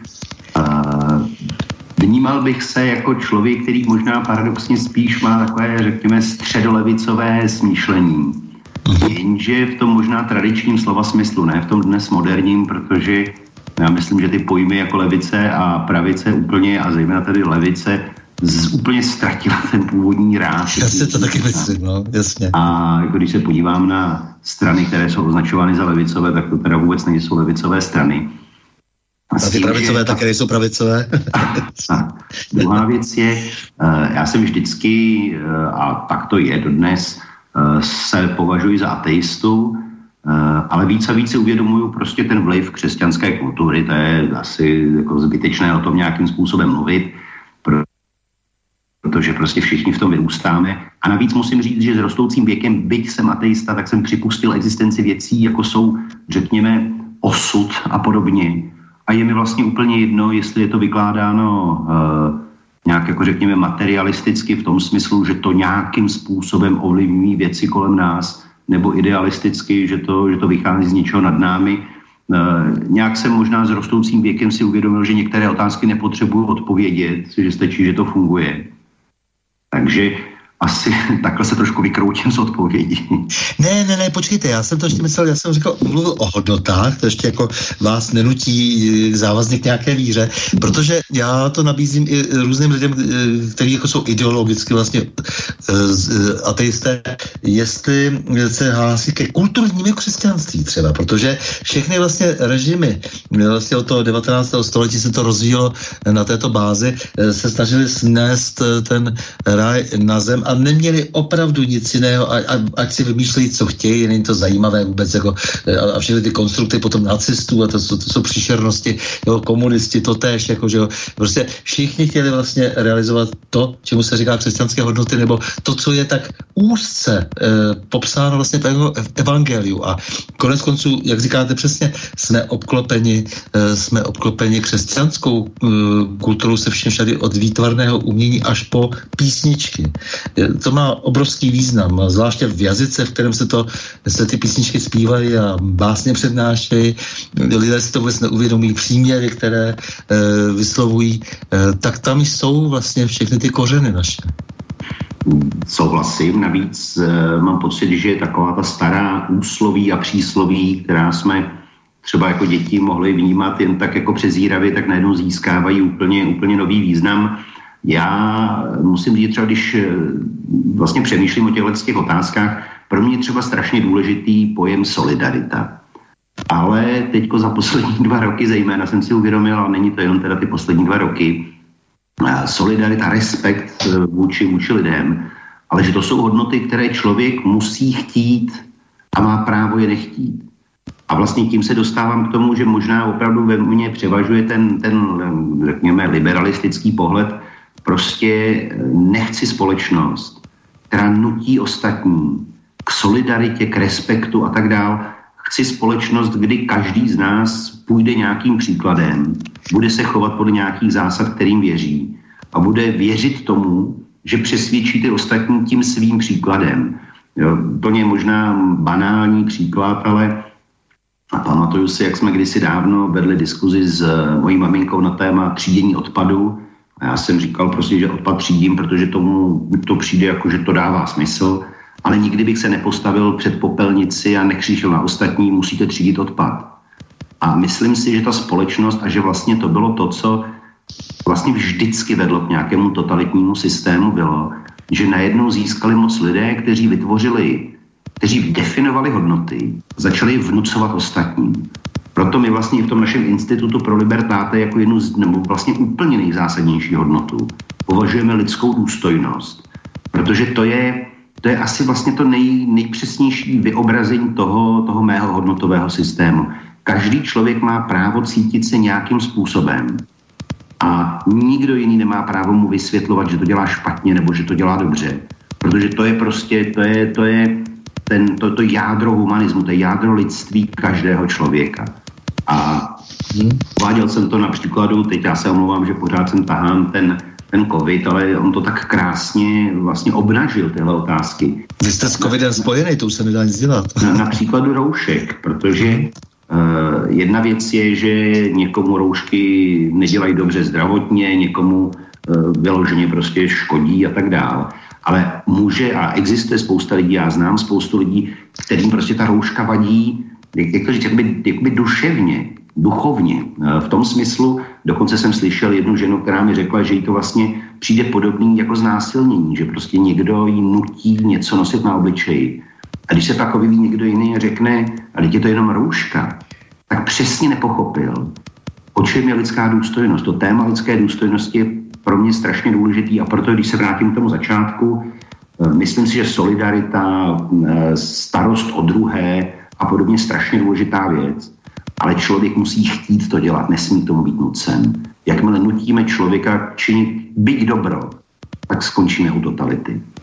Ne, tak jako každý normální člověk přece je, opravdu se, cho, se chce chovat ekologicky, když jako třeba to neumí a tak dále, ale e, nicméně, jakmile se z toho stane ta ideologie a 20-letí aktivisté, kteří jsou bez vzdělání a bez znalostí, e, začnou jaksi a placení ještě navíc e, nadnárodními chtivými firmami, e, tak samozřejmě to musí nutně zkazit a skončí to opravdu tím fašismem, jak jste tady e, naznačil tu zkratku. E, mně jde o to, že samozřejmě ta neliberální, nedemokratická demokracie, oni si říkají liberální demokraté, to nemá nic společného s tím pro libertáte, eh, doufám tedy, že? A eh, vy jste říkal, že, že, že teda eh, důstojnost, no tak samozřejmě filozoficky pojato vztahová hodnota důstojnost stejně jako důvěra to, nebo respektive důstojnost a svoboda a tak dále, vyvěrá potom nakonec tu důvěru, která byla a bohužel se hroutí posledních 200 let, jako což si lidé vůbec neuvědomí. To znamená, že najednou ta společnost nevěří na podání ruky. E, podání ruky už není dávno smlouva, no dneska už nevěří ani na podepsanou smlouvu. No a to je, to je, to je přesně ono. Uh, ono se to opravdu uh, přirovnat, mně to, to vždycky přijde hrozně jednoduchý. Uh, pokud budu chodit po ulici a okřikovat každého, že něco dělá špatně, a ostatní budou chodit a budou okřikovat všechny ostatní, že něco dělají špatně, tak to je jeden styl fungování. Druhý styl fungování je, že prostě já se snažím dělat, co, co můžu dobře, každý se snaží dělat, co může dobře. A mně přijde, že ta druhá společnost je prostě lepší než ta první. A, a, a takové to e, zase, e, prostě to, že půjdu někomu příkladem, to, že se budu snažit fungovat Eh, tak, jak já si myslím nejlíp. Když se mě někdo zeptá na něco, tak mu na to odpovím, ale nebudu mu vnucovat svůj názor. To je ten styl, který mně přijde, že je správný a že toho by se měli lidi držet. A ne přesně vytvářet komunity pod jakoukoliv záštitou, ať už je to ochrana životního prostředí, ať už je to ochrana uh, nějakých jako menšin a podobně. Prostě v tyhle ty věci by skutečně měly být otázkou těch příkladů a vysvětlování a diskuze, kterou teda dlouhodobě postrádáme, a ne otázkou nějakého vynucování, protože to nikdy nepovede k ničemu dobrému. Teď bych e, možná trochu kousl také do kyselého jablka, jako byť si nemyslím, že je kyselé, ale přesto se to tak zvenku jeví, zvláště nepřejícníkům, kteří e, říkají, že si rozdělujete velké peníze. E, já tady mám dokonce otázku od e, Bohdana, posluchače. E, bylo řečeno, že se nebudou používat peníze z transparentního účtu, po případě, jak to bylo nebo jak to nebylo. Vzhledem k běžným cenám právní služeb, co by bylo možné pořídit za 60 tisíc měsíčně, eh, kolik by měly hodnotu služby, které jste měsíčně poskytovali. Jestli ještě můžu poslední otázku, protože vy, tomu, vy to vnímáte určitě v celku. Plánujete, že se bude bránit právě, že se budete bránit právě proti snaze Seznam CZ a jiných z vás pro Libertáte, ale i Zdravé forum a další, udělat výdělečný podnik, který byl za tím účelem vlastně spuštěn? To přijde hrozně komické, protože tady vlastně dokonce relativně významné periodikum uh, udělalo kauzu z něčeho, kde uh, zdravé fórum má transparentní účet. Uh, na ten transparentní účet, nebo z něj jsou prováděny platby velice transparentním způsobem. A na ten transparentní účet přispívají lidé na provoz a činnost zdravého fóra. tak už jenom, už jenom samo o sobě tohle mi přijde investigativa úplně, úplně neskutečného, neskutečného stylu. A dokonce jsem si kdysi dávno dělal legraci, že bychom mohli založit nějakou kyperskou firmu a fakturovat to přesto, aby, aby novináři měli o čem psát. Druhá věc je, uh, ta, ta kampaně je jako na jednu stranu hrozně, hrozně komická, protože je vedena strašně špatným stylem, na druhou stranu jako je, je nepříjemná, protože prostě vyvolává tyhle otázky velice jednoduše. My jsme kdysi dávno s uh, Honzou Tománkem, což je spoluzakladatel Zdravého fóra se mnou, uh, se domluvili na tom, že já a stejně tak vlastně všichni, kdo třeba v rámci Institutu pro libertáte uh, budeme pracovat na těch právních věcech, tak budeme pracovat bezplatně. Ale bylo potřeba prostě využít pro některé služby kolegy z mé advokátní kanceláře kteří berou mzdu a které nemůžu nutit do toho, aby tuhle práci dělali zdarma. A, a to jsou ty částky, které fakturujeme. To je jenom práce mých kolegů z advokátní kanceláře. A to ještě v zásadně snížené sazbě. Takže ono, uh, to, je, to ani není žádný objev. Já naopak jsem celkem rád, že lidé na to reagují, takže máme právo na to si něco vyúčtovat za svoji práci. Já si to myslím taky, ale zatím to neděláme a není to jako úplně ekonomicky udržitelný model, ale každopádně tyhle částky, na to se mě nikdo nikdy nezeptal, jako jak jsou vlastně dál distribuovaný, tak prostě pokrývají práci kolegů, který potřebujeme, protože bychom jinak celou tu agendu nebyli schopni obsáhnout. Ale to je bohužel dě, dě, to neúčteme ani korunu, to je, to je nesporný. Mě skutečně spíš fascinuje, že se seznam věnuje takovýmhle věcem a nevěnuje se tomu, co se dneska děje na straně vlády, na straně ministerstev se všemi těmi zakázkami, které tady běží, ať už je to chytrá karanténa a další.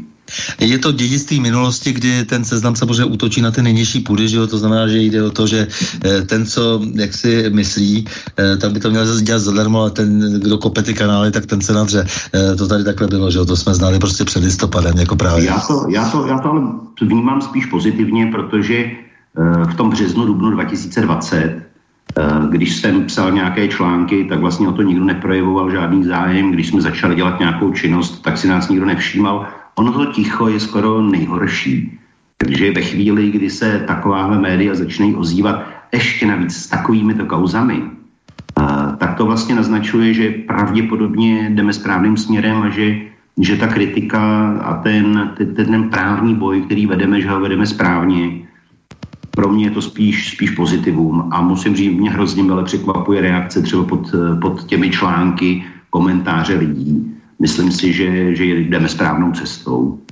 Ne, to přesně takhle reagují mý přátelé, stejně jako e, schválně se ptal tady kolega tady právě, právě proto, aby se ty věci vyjasnily a uvažuje úplně stejně, to, jako, to nebyla žádná kritika, v podstatě teda na to se ptal, ale e, tady další mi tady právě píše, prostě už pomlouvají, to znamená, že se bojí, jako jo, takže, e, takže, takže opravdu na to reagují e, rozumně, dobře, ale přesto je třeba ty věci vyjasňovat, je třeba o nich mluvit, můžeme o nich mluvit více třeba v alternativních médiích, protože právě do těch mainstreamových a do těch všech seznamů a tak dále vás spouštět nebudou, protože jsou v želdu, ale právě proto jako já bych rád připomněl, že Václav Moravec právě představil středoevropský projekt pro boj s dezinformací a dostal ani 36 milionů z Evropské komise.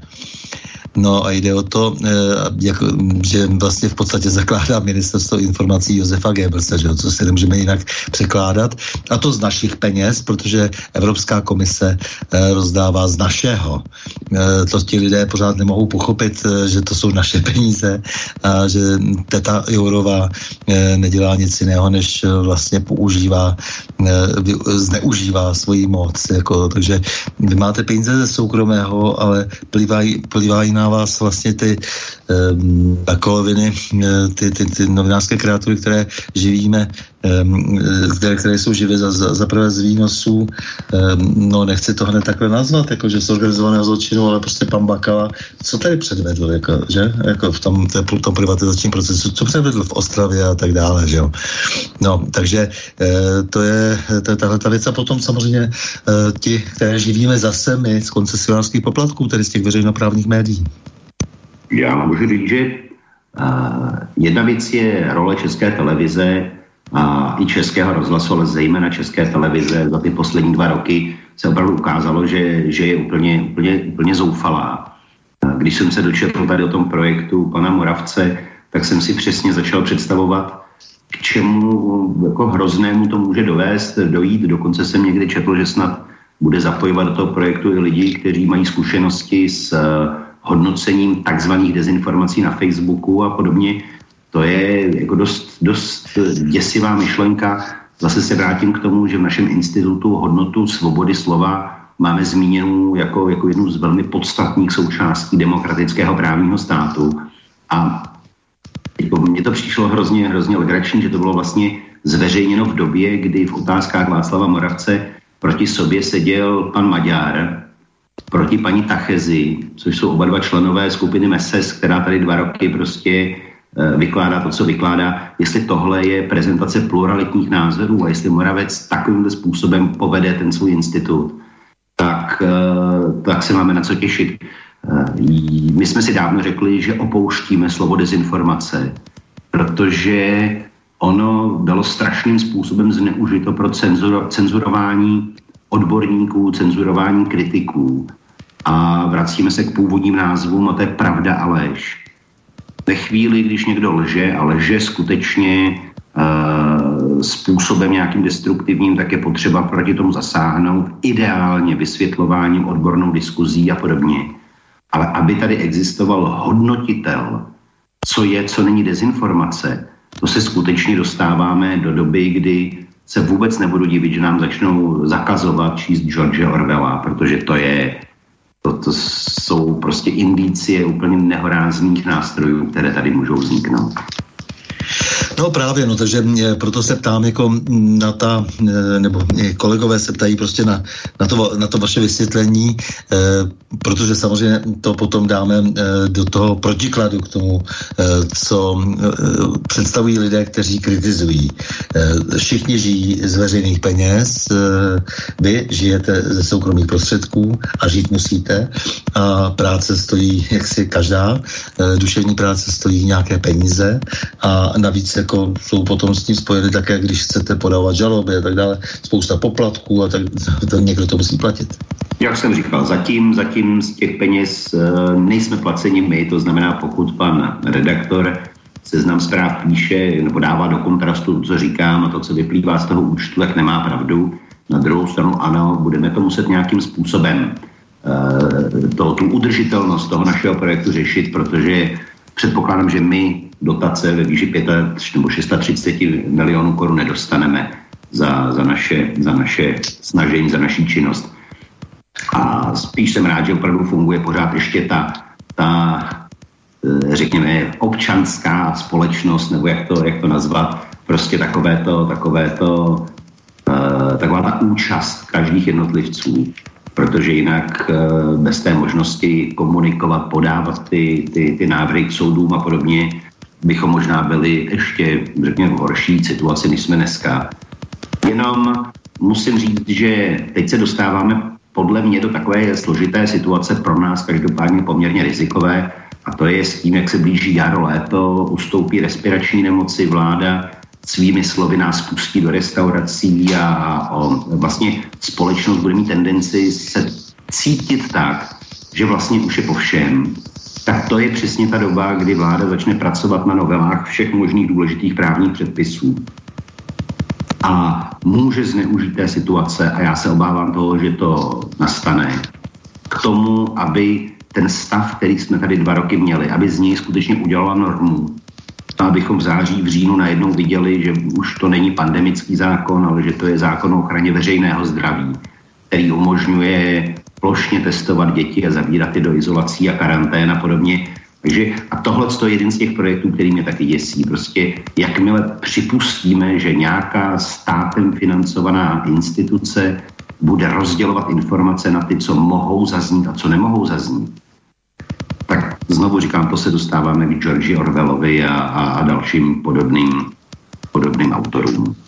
No nejenom to, oni nás, u nás vznikají ty takzvané neziskové ziskovky, já jim říkám, eh, tak vznikají jako houby po dešti, jsou placeny z našich peněz, jsou to ve smyslu lidé eh, velmi nekvalifikovaní, v normálním životě obtížně uplatnitelní a eh, ti lidé samozřejmě dnes eh, fungují, takže Eh, samozřejmě si nedovedu představit, že by, eh, že by nedostávali další dotace a tak dále, takže budou zuřivě bojovat za přísun peněz. Ten systém je poměrně chytře vymyšlen. To znamená, že eh, nejprve to byly jakési Sorosovy peníze a, a pak to byly další peníze z různých státních rozpočtů Spojených států a, a Německa a Japonska třeba a tak dále.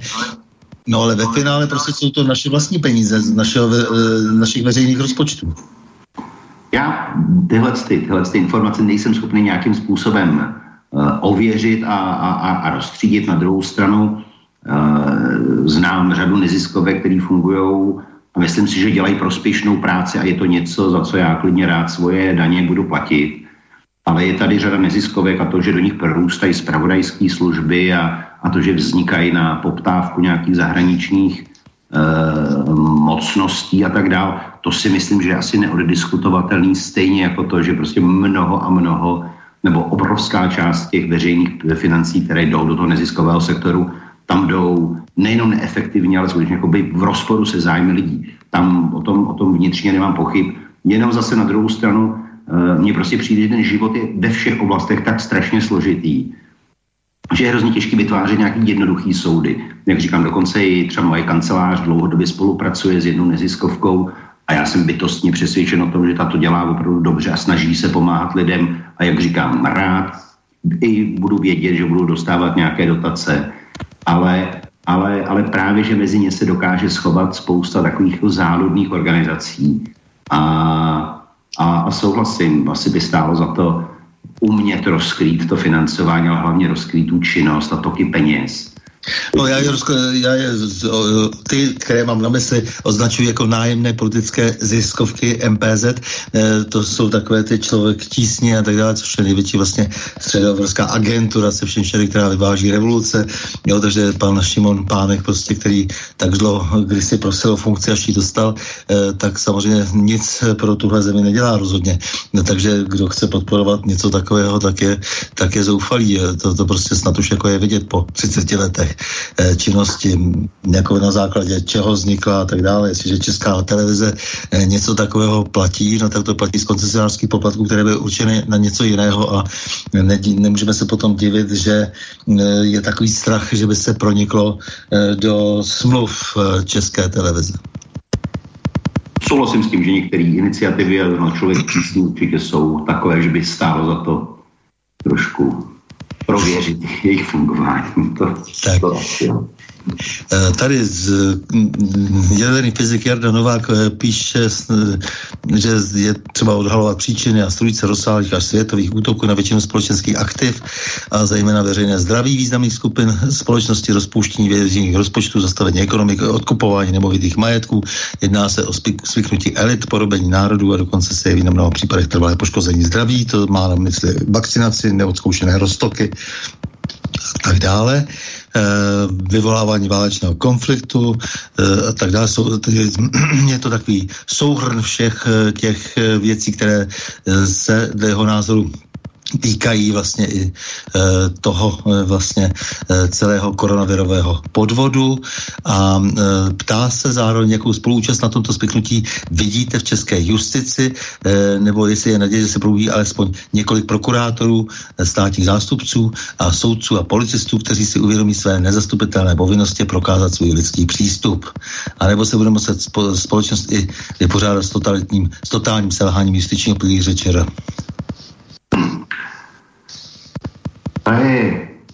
Složitá, rozsáhlá otázka. Eh, já možná, když se, když, když se nebudu jako zabývat tou otázkou eh, toho, toho, toho globálního pohledu na věc a podívám se na Českou republiku, tak eh, já si hlavně myslím, že tady dochází nebo došlo, aspoň z mého hlediska, k totálnímu selhání společnosti jako takový. Hmm já nevím, jak moc jsou soudci tlačení nějakými temnými silami k tomu, aby rozhodovali tak, jak rozhodují. víme 10-20 let, že prostě soudy nefungují efektivně, že mají tendenci rozhodovat formalisticky. Teď za poslední dva roky hold jsme obětí toho, co víme, že tady dlouho je. Ale mě třeba až tak moc nevadí, když se na to podívejme, když se podívejme na to, že a, tady nežijeme v situaci, kdyby armáda stála v ulicích a bránila lidem v projevu jejich e, vůle. My jsme tady v situaci, kdy ty lidi ani do té ulice nejdou, kdy e, se vzájemně okřikují, obvinují, kdy člověk, který vejde bez roušky do obchodu, tak je hmm. téměř, e, téměř linčován ostatními Eh, my vlastně, já si že to je selhání hlavně společnosti a samozřejmě je to dáno zejména rolí médií. Vy jste zmiňoval českou televizi, ale těch médií řada, která tady neustále podněcují ten, to rozdělování na uh, očkované, neočkované, na úplně jsem alergický na pojem antivaxer, protože prostě to, to, to je pojem, který nemá žádný obsah.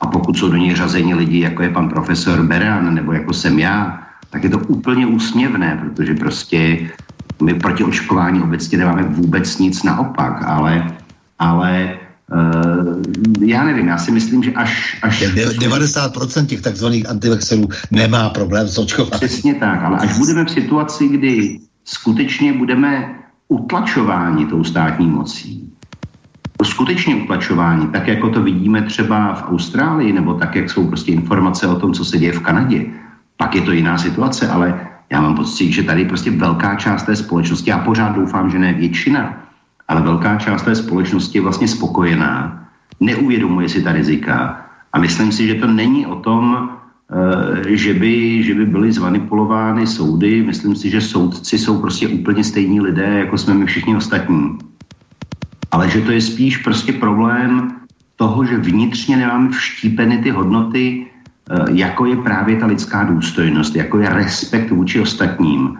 A pořád mám mm, řada lidí pocit, že musí ostatním vysvětlovat, ostatním vnucovat svůj názor. Nebo jinak řečeno možná ostatní tlačit k tomu, aby taky pracovali pro veřejné blaho. A pro mě no, ten pojem je... veřejného blaha je největší démon, největší riziko, které musíme do ty hmm. pandořiny skřínky vrátit a zavřít ji. Protože veřejné blaho bylo vždycky motem každé totality. Ale to je právě ten problém uh, s tím, uh, s těmi médii, protože ti lidé opravdu jsou přivykli tomu za dejme tomu posledních, a teď jako je to otázka, zvláště za totalitních režimů, ale těch 200 let se nějak vyvíjí nějaká mass media, to znamená noviny a potom teda ta elektronická média, potom teda rozhlas televize a nakonec internet. A postupně se ukazuje, že to byly naprosto rozhodující fenomény. Rozhodující fenomény ve všech těch kataklizmatech Jo? Ať to byl prostě, ať to byl říjnový převrat e, v Rusku, ať to byl nacistický převrat jako, e, v Německu, e, potom tady u nás a tak dále. Vždy to byla tato mass media, vždy, jako nikdo si to nechce prostě pořád jako tohoto připustit k tělu. Je to, je to ten problém, kdo je vlastní, kdo je poňouká, kdo je platí. My jsme spolu organizovali nedávno konferenci na téma vlastně zkušeností s tím, s tím obdobím covidu, a byli tam lékaři, byli tam různí další přírodovědci, ale měli jsme tam i jakoby část humanitních věd. A pan profesor Michal Klíma z Metropolitní univerzity Praha měl úžasnou prezentaci, kde mluvil o tom, že vlastně z těch eh, mainstreamových médií, z těch hlavních médií, která mají největší čtenost, tak přestal být hlídací pes demokracie a stali se z nich pitbullové, kteří vlastně začínají nutit nejenom společnost k tomu, co si má myslet, ale i politiky k tomu, co mají dělat, že vlastně dneska politik, aby věděl, že bude zvolen v příštích volbách, tak potřebuje mít média na své straně.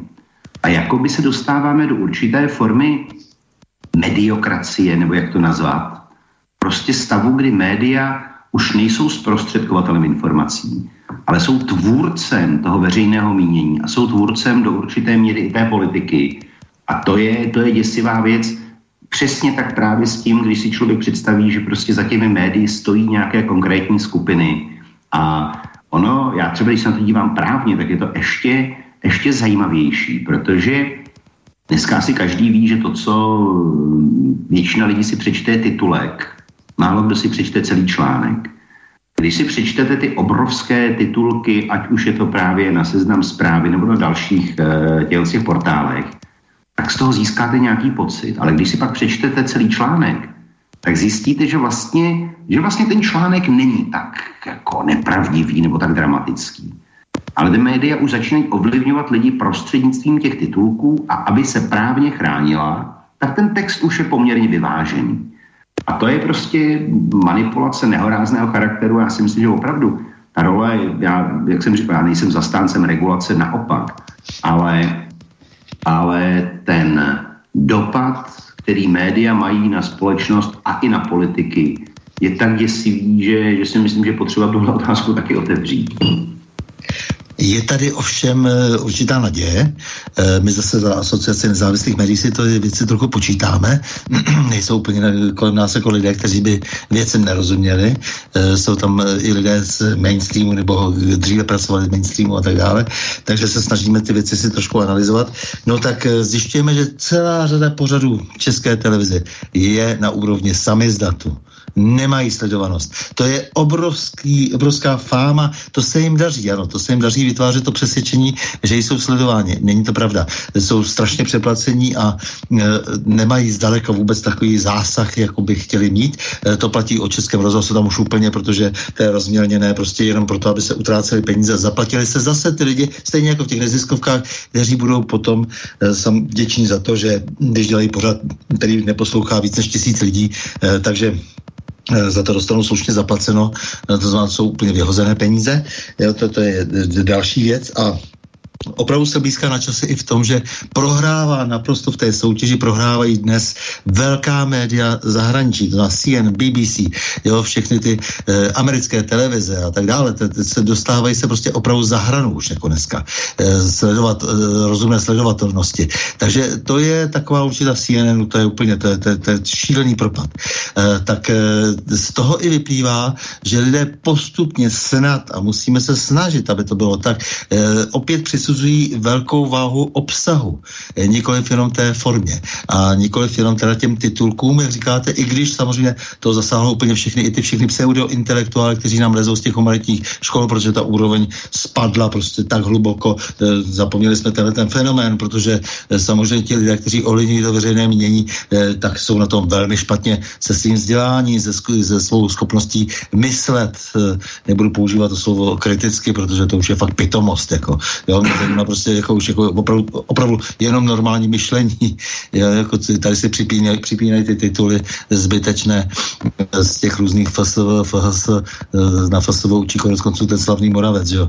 Když jsem slyšel nějaký rozhovor nedávno s ním, no, tak to prostě byla taková plitkost a e, taková neznalost spousty věcí, jo, no nic. Prostě jde mi o to, že je tady, že to je spousta věcí, které vlastně do sebe zapadají, jako ta degradace školství, degradace vzdělání a k tomu ta média. Když se podíváte, kdo píše do těch mainstreamových médií, těch soukromých, takzvaně soukromých, e, jako jsou i dnesy a seznam a, a e, všechno to, celé, celé to bakalovo království, tak to je, to je prostě stále se snižující úroveň. Tam jsou odborníci na genderové studie a ti říkají, že mají vzdělání. No, no, já jsem tuhle diskuzi kdysi dávno vedl s jedním poměrně velkým odborníkem s bohatými zkušenostmi na Slovensku a ten vlastně říkal, že nástup internetových médií vlastně vedl k tomu, že řada skutečných novinářů odešlo do jiných profesí, ať už dělají tiskové mluvčí někde a, a, a podobně. To je, to je jeden problém. Druhý problém, který já vidím, je a, humanitní vědy jako takové v České republice. Já mám pocit, že pokud se podíváte na hodnocení, takové mezinárodní hodnocení kvality vzdělávacího systému, tak eh, v těch přírodních vědách, v technických přírodních vědách pořád ještě někde nějakou roli hrajeme, ale humanitní vědy tady byly absolutně podceněny a, a já si myslím, že prostě tak jako, jako filozofie, tak jako právo, e, tak jako sociální vědy vlastně přestali mít nějaký, ať už jakoby společenskou prestiž, pokud se nebavíme tedy těch právníků o ekonomické prestiž, ale myslím tím společensko-akademickou prestiž. Tak tady vlastně jako mm, jsme rezignovali už strašně dávno na podporu těch humanitních věd, to si myslím, že je, že je další problém. S těmi médií, pokud je pravda, co říkáte, že teda klesá ten vliv těch, těch řekněme, ať už je to tedy česká televize a, a podobně, tak je to jenom dobrá zpráva. Já si myslím, že vlastně za ty poslední dva roky to, co jsme zaznamenali, je obrovský boom těch, těch nezávislých médií nebo těch, já ne, nerad používám slovo alternativní, protože on to pak každý spojuje zase s nějakými uh, extremisticky, řekněme, přírodními uh, věcmi. Ale, ale ta nezávislá média prostě to, co eh, já bych třeba před třemi lety vůbec nevnímal jako, jako, jako něco, co bych si přečetl, tak dneska si to vlastně pročtu, protože sám vidím, jak, jak, jak šilená ta cenzura je, jak je těžký dostat se do nějakých klasických médií. To si myslím, že je docela pozitivní posun a že i lidi jako jsem já a jako jsou spousta kolem mě, jako ti, co opravdu před třemi lety by se považovali za naprosto spokojené mainstreamové lidi, byť tedy samozřejmě s mnoha výhradami vůči, vůči tomu, co se děje, tak nás vlastně přiměla uvědomit si význam těchto těch, eh, řekněme, ne neorganizovaných, ale těch prostě médií, která stojí mimo, mimo ten standardní systém. V tomhle já vidím velkou výhodu a jsme určitě rádi, že je máme, že vás máme. Dobře, budeme se snažit dál, protože samozřejmě budeme všeli jako ostrakizováni i nadále, ale nicméně zároveň je, je tady, eh, říkám jako podle toho, co si vyhodnocujeme, je tady eh, spousta vlastně takových, takových nových vlastně eh, podnětů k té práci, protože vidíme, že se to nedá ustát do nekonečna, jako že ta média jsou mainstreamová na tom tak, že já nevím, jedna velmi zkušená novinářka, která se vždycky omlouvá, že drží pořád basu a protože to chytrá chytrá dáma, eh, tak mi vždycky říká, prostě naposílíme to všechno, protože já už ničeho nic, z ničeho nežiju jiného, eh, ve velmi významném nebo nejvýznamnější, skoro bych řekl, u nás denníku internetovém a i tištěném píše, eh, protože já už ničeho jiného nežiju, prostě já už jako nic jiného nemám, že, takže pojďme se sejít, pojďme si povídat, prostě protože to je, to, to, to je zoufalý, co musíme dělat, co musíme dělat. No tak já říkám, to máš smůlu, děvče, jako nemusíš, ale dobře, souhlasím, že máš rodinu, že jo, a tak dále. Tak určitě, kdybychom byli na straně těch, koho financuje Pfizer a Evropská unie, tak na tom budeme líp, ale to jsme si vybrali jinou stranu, no to se nedá nic dělat. Ale potom jako je ta cesta lemovaná těma mrtvolama, těch, kteří budou odhozeni. E, něco málo člověk ví o, té, e, o těch spravodajských zvyklostech a nemůžou lidi očekávat, že bude k ním ten dnešní, dejme tomu, e, rozhodující činitel tady, což jako jsou ty, ty, ty různý panošky toho globálního státu, že k ním bude, jako, že, že k ním bude prostě jako potom e, milosrdný, protože jsou většinou nepoužitelní jinak. Já si proto myslím, že stojíme na správné straně, že prostě je potřeba opravdu ten, ten, tu společnost budovat opravdu na vzájemném respektu, na solidaritě, na tom, aby prostě člověk byl schopen postarat se o sebe, postarat se o své blízké, vzájemně si pomáhat. Protože přesně jakmile se vymaní z té závislosti na státních penězích, Eh, z té závislosti na tom, tom vnějším financování, no tak potom stát nad ním ztratí kontrolu a to si myslím, že je strašně důležité.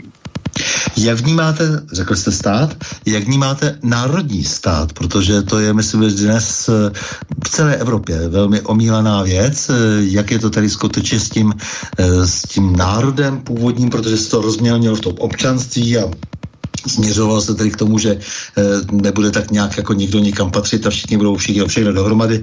Kosmopolitismus a kde si, co si. Co to pro vás je? Tady vás možná, nevím, jestli překvapím nebo, nebo zklamu, ale uh, já ten, ten národní princip až tak moc neberu, protože i právně vlastně listina ústava dává právo každému přihlásit se k národnosti, jaké, jaké chce Eh, definovat, co je to národ, je hrozně složité. Eh, já třeba, jak jsem říkal, já mám vlastně dvojí občanství, jsem na půl dán, na půl Čech.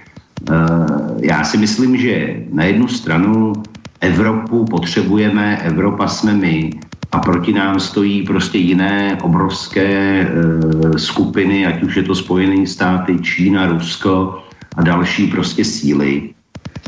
Na druhou stranu i v těch Spojených státech existuje obrovské kvantum národností, etnik a, a, a odlišností. Já si myslím, že je to strašně zjednodušující pojem, ten národ. Ale, jak říkám, je to otázka definice. Pokud se podívám na národ, ne, řekněme, biologicky, ale, ale tím, řekněme, vnímáním stejných kulturních hodnot, eh, chápáním eh, respektem k hudbě a tak dále, tak mně to nepřijde nic, co by, co by, co by bylo špatné. Jenom, jak říkám, já se toho slova národ bojím, protože historicky bylo velmi, velmi zneužíváno. A, a myslím si, že je potřeba prostě najít, tak jak jsem říkal předtím, že ten život je hrozně složitý, tak v tomhle tom to vidím taky, nějaký, nějaký správný způsob soužití v rámci Evropy, protože nic, nic víc nemáme, než prostě ten náš kontinent, na kterým všichni žijeme. A ale na druhou stranu prostě máme svoje rodiny, máme svoje blízké a, a, a těch skupin je hrozný kvantum.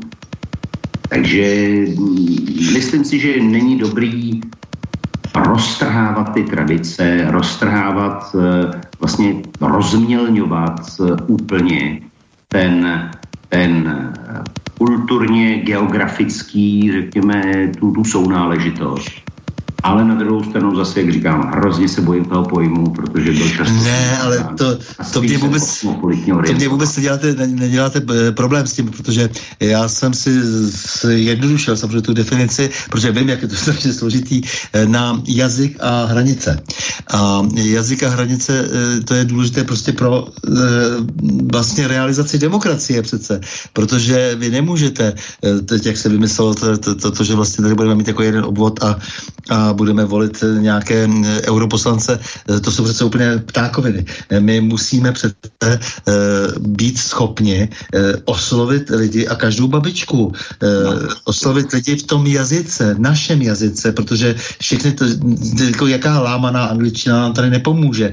Jako my se musíme bavit v tomhle jazyce a tady, tady prostě musíme komunikovat. A pak ještě máme nějaké hranice a v těch jsou nějaké, a to už je ta složitá otázka, historické tradice a tak dále, tam jako už jako můžeme potom dumat a, a pak se to už jako dostává do těch tlustých knih o tom, co je to národ, ale já bych to takhle nekomplikoval, protože... Naprosto souhlasím. Jo, no, jako, jako, pokud to vezmeme tím, tím funkčním způsobem, tak ano. ve chvíli, kdy, uh, jo, proto já jsem mluvil o té Evropě, prostě Evropská unie je pro mě něco, co může fungovat za předpokladu, že tak jako, ten, jako ta státní moc, tak i ta Evropská unie bude na úrovni ani ne správců, ale nějakých koordinátorů toho, co my si všichni mezi sebou řekneme, tak je to v pořádku. Ale jakmile přesuneme kompetence do Bruselu, tak tam prostě už demonstraci neuděláme. Tam no. už nejsme, tam už ztrácíme ten, ten přímý vliv, nemáme ani šanci kontrolovat, co se tam děje, protože většina lidí ani nerozumí jazyku, ve kterém se to provádí. Takže pokud se bavíme o té, o té funkční stránce, tak tam souhlasím, že ta jazyková, jazyková souvislost je absolutně zásadní právě Přesně. proto, aby lidi si zachovali kontrolou nad tou, nad tou státní mocí. A ještě vás potěším, že třeba speciálně ten náš národ je taková genetická směsice, no, jasný, že vlastně no. je tím už specifický. jako, jo, takže to jo. se dá, ale to není důležité. Důležité je opravdu to, že se domlouváme v jazyce, který je, který je pro nás vlastně mm, jako platformou pro myšlení. To je každý jazyk. Jo? To, to se nedá nic dělat. Jazyk určuje myšlení, způsob myšlení. To, to, to základ. A, a tím je daná ta odlišnost, tím je daná vlastně ta tradice a neznamená to, že Eh, budu v tom okamžiku přece bojovat s někým, že je jiný. To, to, je, to je potom třeba udržet na úzdě. To znamená, že já se všech ostatních národů velmi vážím. Nezajímá mě barva pleti, nezajímá mě věrovyznání, že jo, potom jako nezajímá mě, odkud ten člověk přichází, ale zároveň vím, kde jsem doma a čeho si mám vážit. To přece je pořádku. Ale tu, tuhle definici musíme přece udržet, ne? Myslím si, souhlasím a navíc si myslím, že ta znalost jazyka je opravdu klíčová a je to třeba něco, co mě se zase líbí na těch skandinávských zemích, zemích, kde, kde prostě oni, ať už tam přijmou kohokoliv, odkudkoliv, tak první věc, na kterou tlačí, je, aby ten člověk prostě naučil jazyk. Jasně. Protože to je, to je logicky ta nej, jako nejbližší komunikační platforma, a bez toho pak vznikají různé, ani ne rozepře, ale bez toho pak se přesně ta společnost začne rozdělovat. Takže s tím absolutně souhlasím. Já myslím, že v tomhle, tom, v tom jsme úplně zajedno. No. no, takže tím já mám ten pojem, jenomže to samozřejmě, abychom mohli o tom mluvit, tak potřebujeme budovat média, potřebujeme prostě, aby neblbli i někteří lidé eh, třeba eh, v alternativních médiích a tak dále. Takže musíme správně definovat věci. To znamená, je to umění možného, jak už to bývá v politice, eh, jak si dáno. To znamená, že se musíme domluvit na těchto jednoduchých definicích, které nebudou nepřátelské, které nebudou agresivní, které budou vlastně jako ale vytvářet ten celek, ve kterém se chceme domluvit na něčem. A to přece je možné. Souhlasím. Národ pak je rodina, že jo, samozřejmě nejskloněnější. Já si nedovedu představit důležitější obranou jednotku lidství, lidství, než je rodina. Ano, já to vnímám vlastně velmi podobně a je to zase taková zvláštní e, vlastnost té doby, ve které, ve které žijeme už zase víc než dva roky. Že když se člověk dostane do nějaké krize, tak první, od koho očekává pomoc, tak je stát. Místo toho, abychom prostě opravdu pomoc hledali a i dávali v těch nejbližších komunitách, které máme kolem sobě, to znamená, ať už je to rodina, nebo jsou to přátelé, prostě opravdu zase vrátit se k některým tradičním věcem a mně je vlastně úplně jedno, jestli ta rodina je heterosexuální, homosexuální a podobně. To vůbec není téma, ale, ale, ale je to o tom prostě opravdu tu solidaritu vnímat mezi sebou lidsky a obnovit ty, ty, ty, ty, ty komunitní, prostě to komunitní fungování a vzít ten stát jako něco, co skutečně platíme proto, aby to pomohlo jenom těm, co už si opravdu pomoct nemůžou sami. To znamená, je to přesně k tomu, Vlastně to je princip společenské smlouvy. Prostě my potřebujeme stát, aby za nás řešil to, co my sami nedokážeme vyřešit. A to, co dokážeme sami vyřešit, tak řešme sami mezi sebou. Jasně. No, tady bych byl rád, aby se trošku možná oddělili, oddělala tradiční rodina a, ne, jako, a nějaké různé spolky, eh, protože to opravdu si myslím, že je dost důležité, protože také rodina má také reprodukční funkci. A to, je, to je já, teď mluvím, já teď mluvím o tom, o tom, o tom řekněme, přerušit tento vnímání přijdu o práci, půjdu si pro uh, Jasně, ke státu. Ten stát dělá všechno pro to, aby, aby jednotlivý lidi si na sebe navázal, aby eh, že za dva roky nám zlikvidoval malý a střední podnikatele a, ano. Ano. na svoji stranu dotace. Zkoukali svobodu, ano, Abychom prostě primárně hledali tu pomoc mezi sebou a dávali si ji. A, a, a ten stát, ta státní moc, aby tady skutečně byla pro ty, pro ty případy nebo pro ty situace, kde prostě ty jednotlivci a ty, a ty, ty malé komunity lidí, které spolu tak nějak přirozeně žijí, tak aby, nebo které, které už si nedokážou, nebo kde už si nedokážou pomoci sami. No, já mě natklo kdysi, když Jan Keller, který je vlastně hodně nalevo e, v tomto smyslu, nebo myslím, že hodně se posunul, tak jakože e, zase od toho, od té představy vlastně atomizace společnosti trošku, ne, tomu nechci úplně vyčítat, protože si myslím, že to tak úplně nebylo, ale přece jenom jako je to, je, je to to starý e, opravdu od toho 17. roku prostě příšerná představa o tom, jak každý, každý bude dělat jakoby v těch rodinných věcech, co chce, ale nicméně, jak nakonec musel uznat, když jsem psal nějakou sociologickou studii, že v severní Itálii jako jsou ty mm, rozsáhlé rodiny a že vlastně to je zajímavé, jak si dokážou pomoct v nezaměstnanosti, ve všech prostě rodinných eh, nebo společenských eh, krizových situacích a že se ukázalo, že ta rodina má velký smysl. To znamená, to jsou ty velké rodiny. Eh, to není jenom teda to ta, ta, ta, rodiče a děti, ale prostě, že opravdu to široké příbuzenstvo, jak to velmi pomáhá já to dnes vidím, jak to ale zároveň vadí, že jo, tomu eh, těm, těm různým eh, manipulátorům, jak jim vadí, že by ty rodiny si jak si jeli po svém. Vidí to člověk v Iráku, v tom diktátu, jako, jako v těch, těch eh, spojených států, když jako vysvětlí, že šejkové nemůžou nic rozhodovat, to je velká rodina, co to je jiného, než že, že má tam nějakou velkou rodinu a, a všichni se musí osamostatnit. Proč? Jako? Ti, ti lidé jsou na to zvyklí a jsou spokojeni v takovém systému a rozsekat rodinu, eh, můžou být rádi, že v, té, v tom Iráku ještě něco takového existuje. Já to asi nedokážu takhle posoudit, já že pro každá kultura to má nějakým jiným způsobem, ale, ale myslím si, že prostě pokud můj brácha, ať bydlí v Praze, v Brně, kdekoliv, se dostane do problému, tak já budu první, kdo mu pomůže. Když se moje Přesně. maminka dostane do problému, tak já budu první, kdo jí pomůže a nemusíme bydlet v jednom bytě. Jo. Myslím si, že a, ale vlastně vnitřně i, i, i my lidi jsme vlastně, je v nás vytvářen takový pocit, že přece si neřekneme o pomoc kamarádovi, neřekneme si o pomoc uh, uh, rodině, ale buď si řekneme o pomoc státu, nebo si půjčíme úvěr z banky. A to mi přijde vlastně úplně zvrácený a líbilo by se mi vrátit se zpátky k tomu, aby prostě jsme tyhle ty vztahy obnovili. Jo, a, a, a nechci být paranoidní, netvrdím, že to je úmysl, ale prostě ta společnost se zase dostala k tomu, že, že prostě v náznaku jakékoliv krize se dostane do velké závislosti na státu, do velké závislosti na velkých korporacích a úplně zapomene na, to, na, na, na, ty, na, na ty blízké vztahy, které máme vedle sebe, což způsobil internet, způsobily to všechny ty jakoby desocializační věci, které se kolem nás dějí, prostě to, že lidi přestávají se stýkat fyzicky a, a radši, radši budou hrát nějakou hru a kamarádit s lidmi po celém světě, než aby vyšli ven a dali si někde kafe nebo pivo.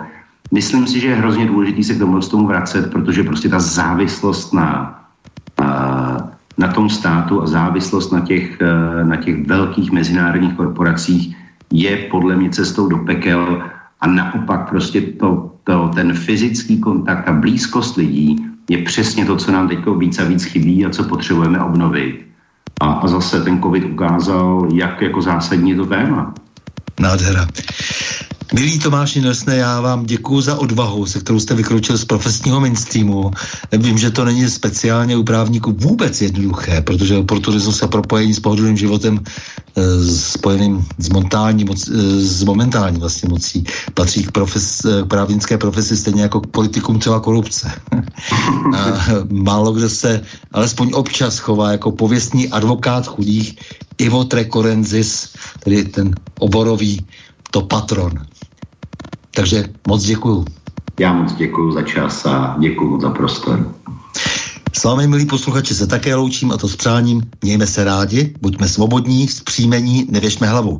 Stojíme při svých bližních i národech. Nepřátel se nelekejme a na množství nehleďme. Pořadu na Prahu změn se uslyšíme opět za týden pondělí 21. února v obvyklých 20 hodin a 30 minut. Naslyšenou a do počutě.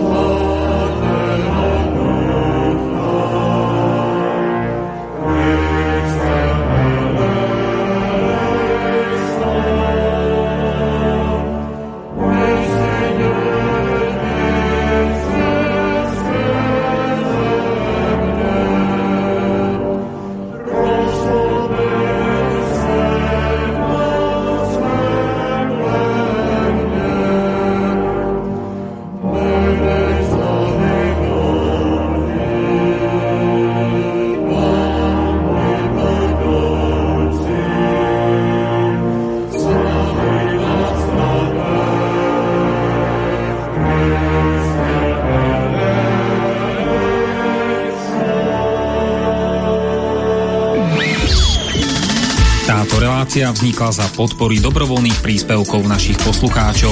I ty sa k ním môžeš pridať. Viac informácií nájdeš na www.slobodnyvysielac.sk Ďakujeme.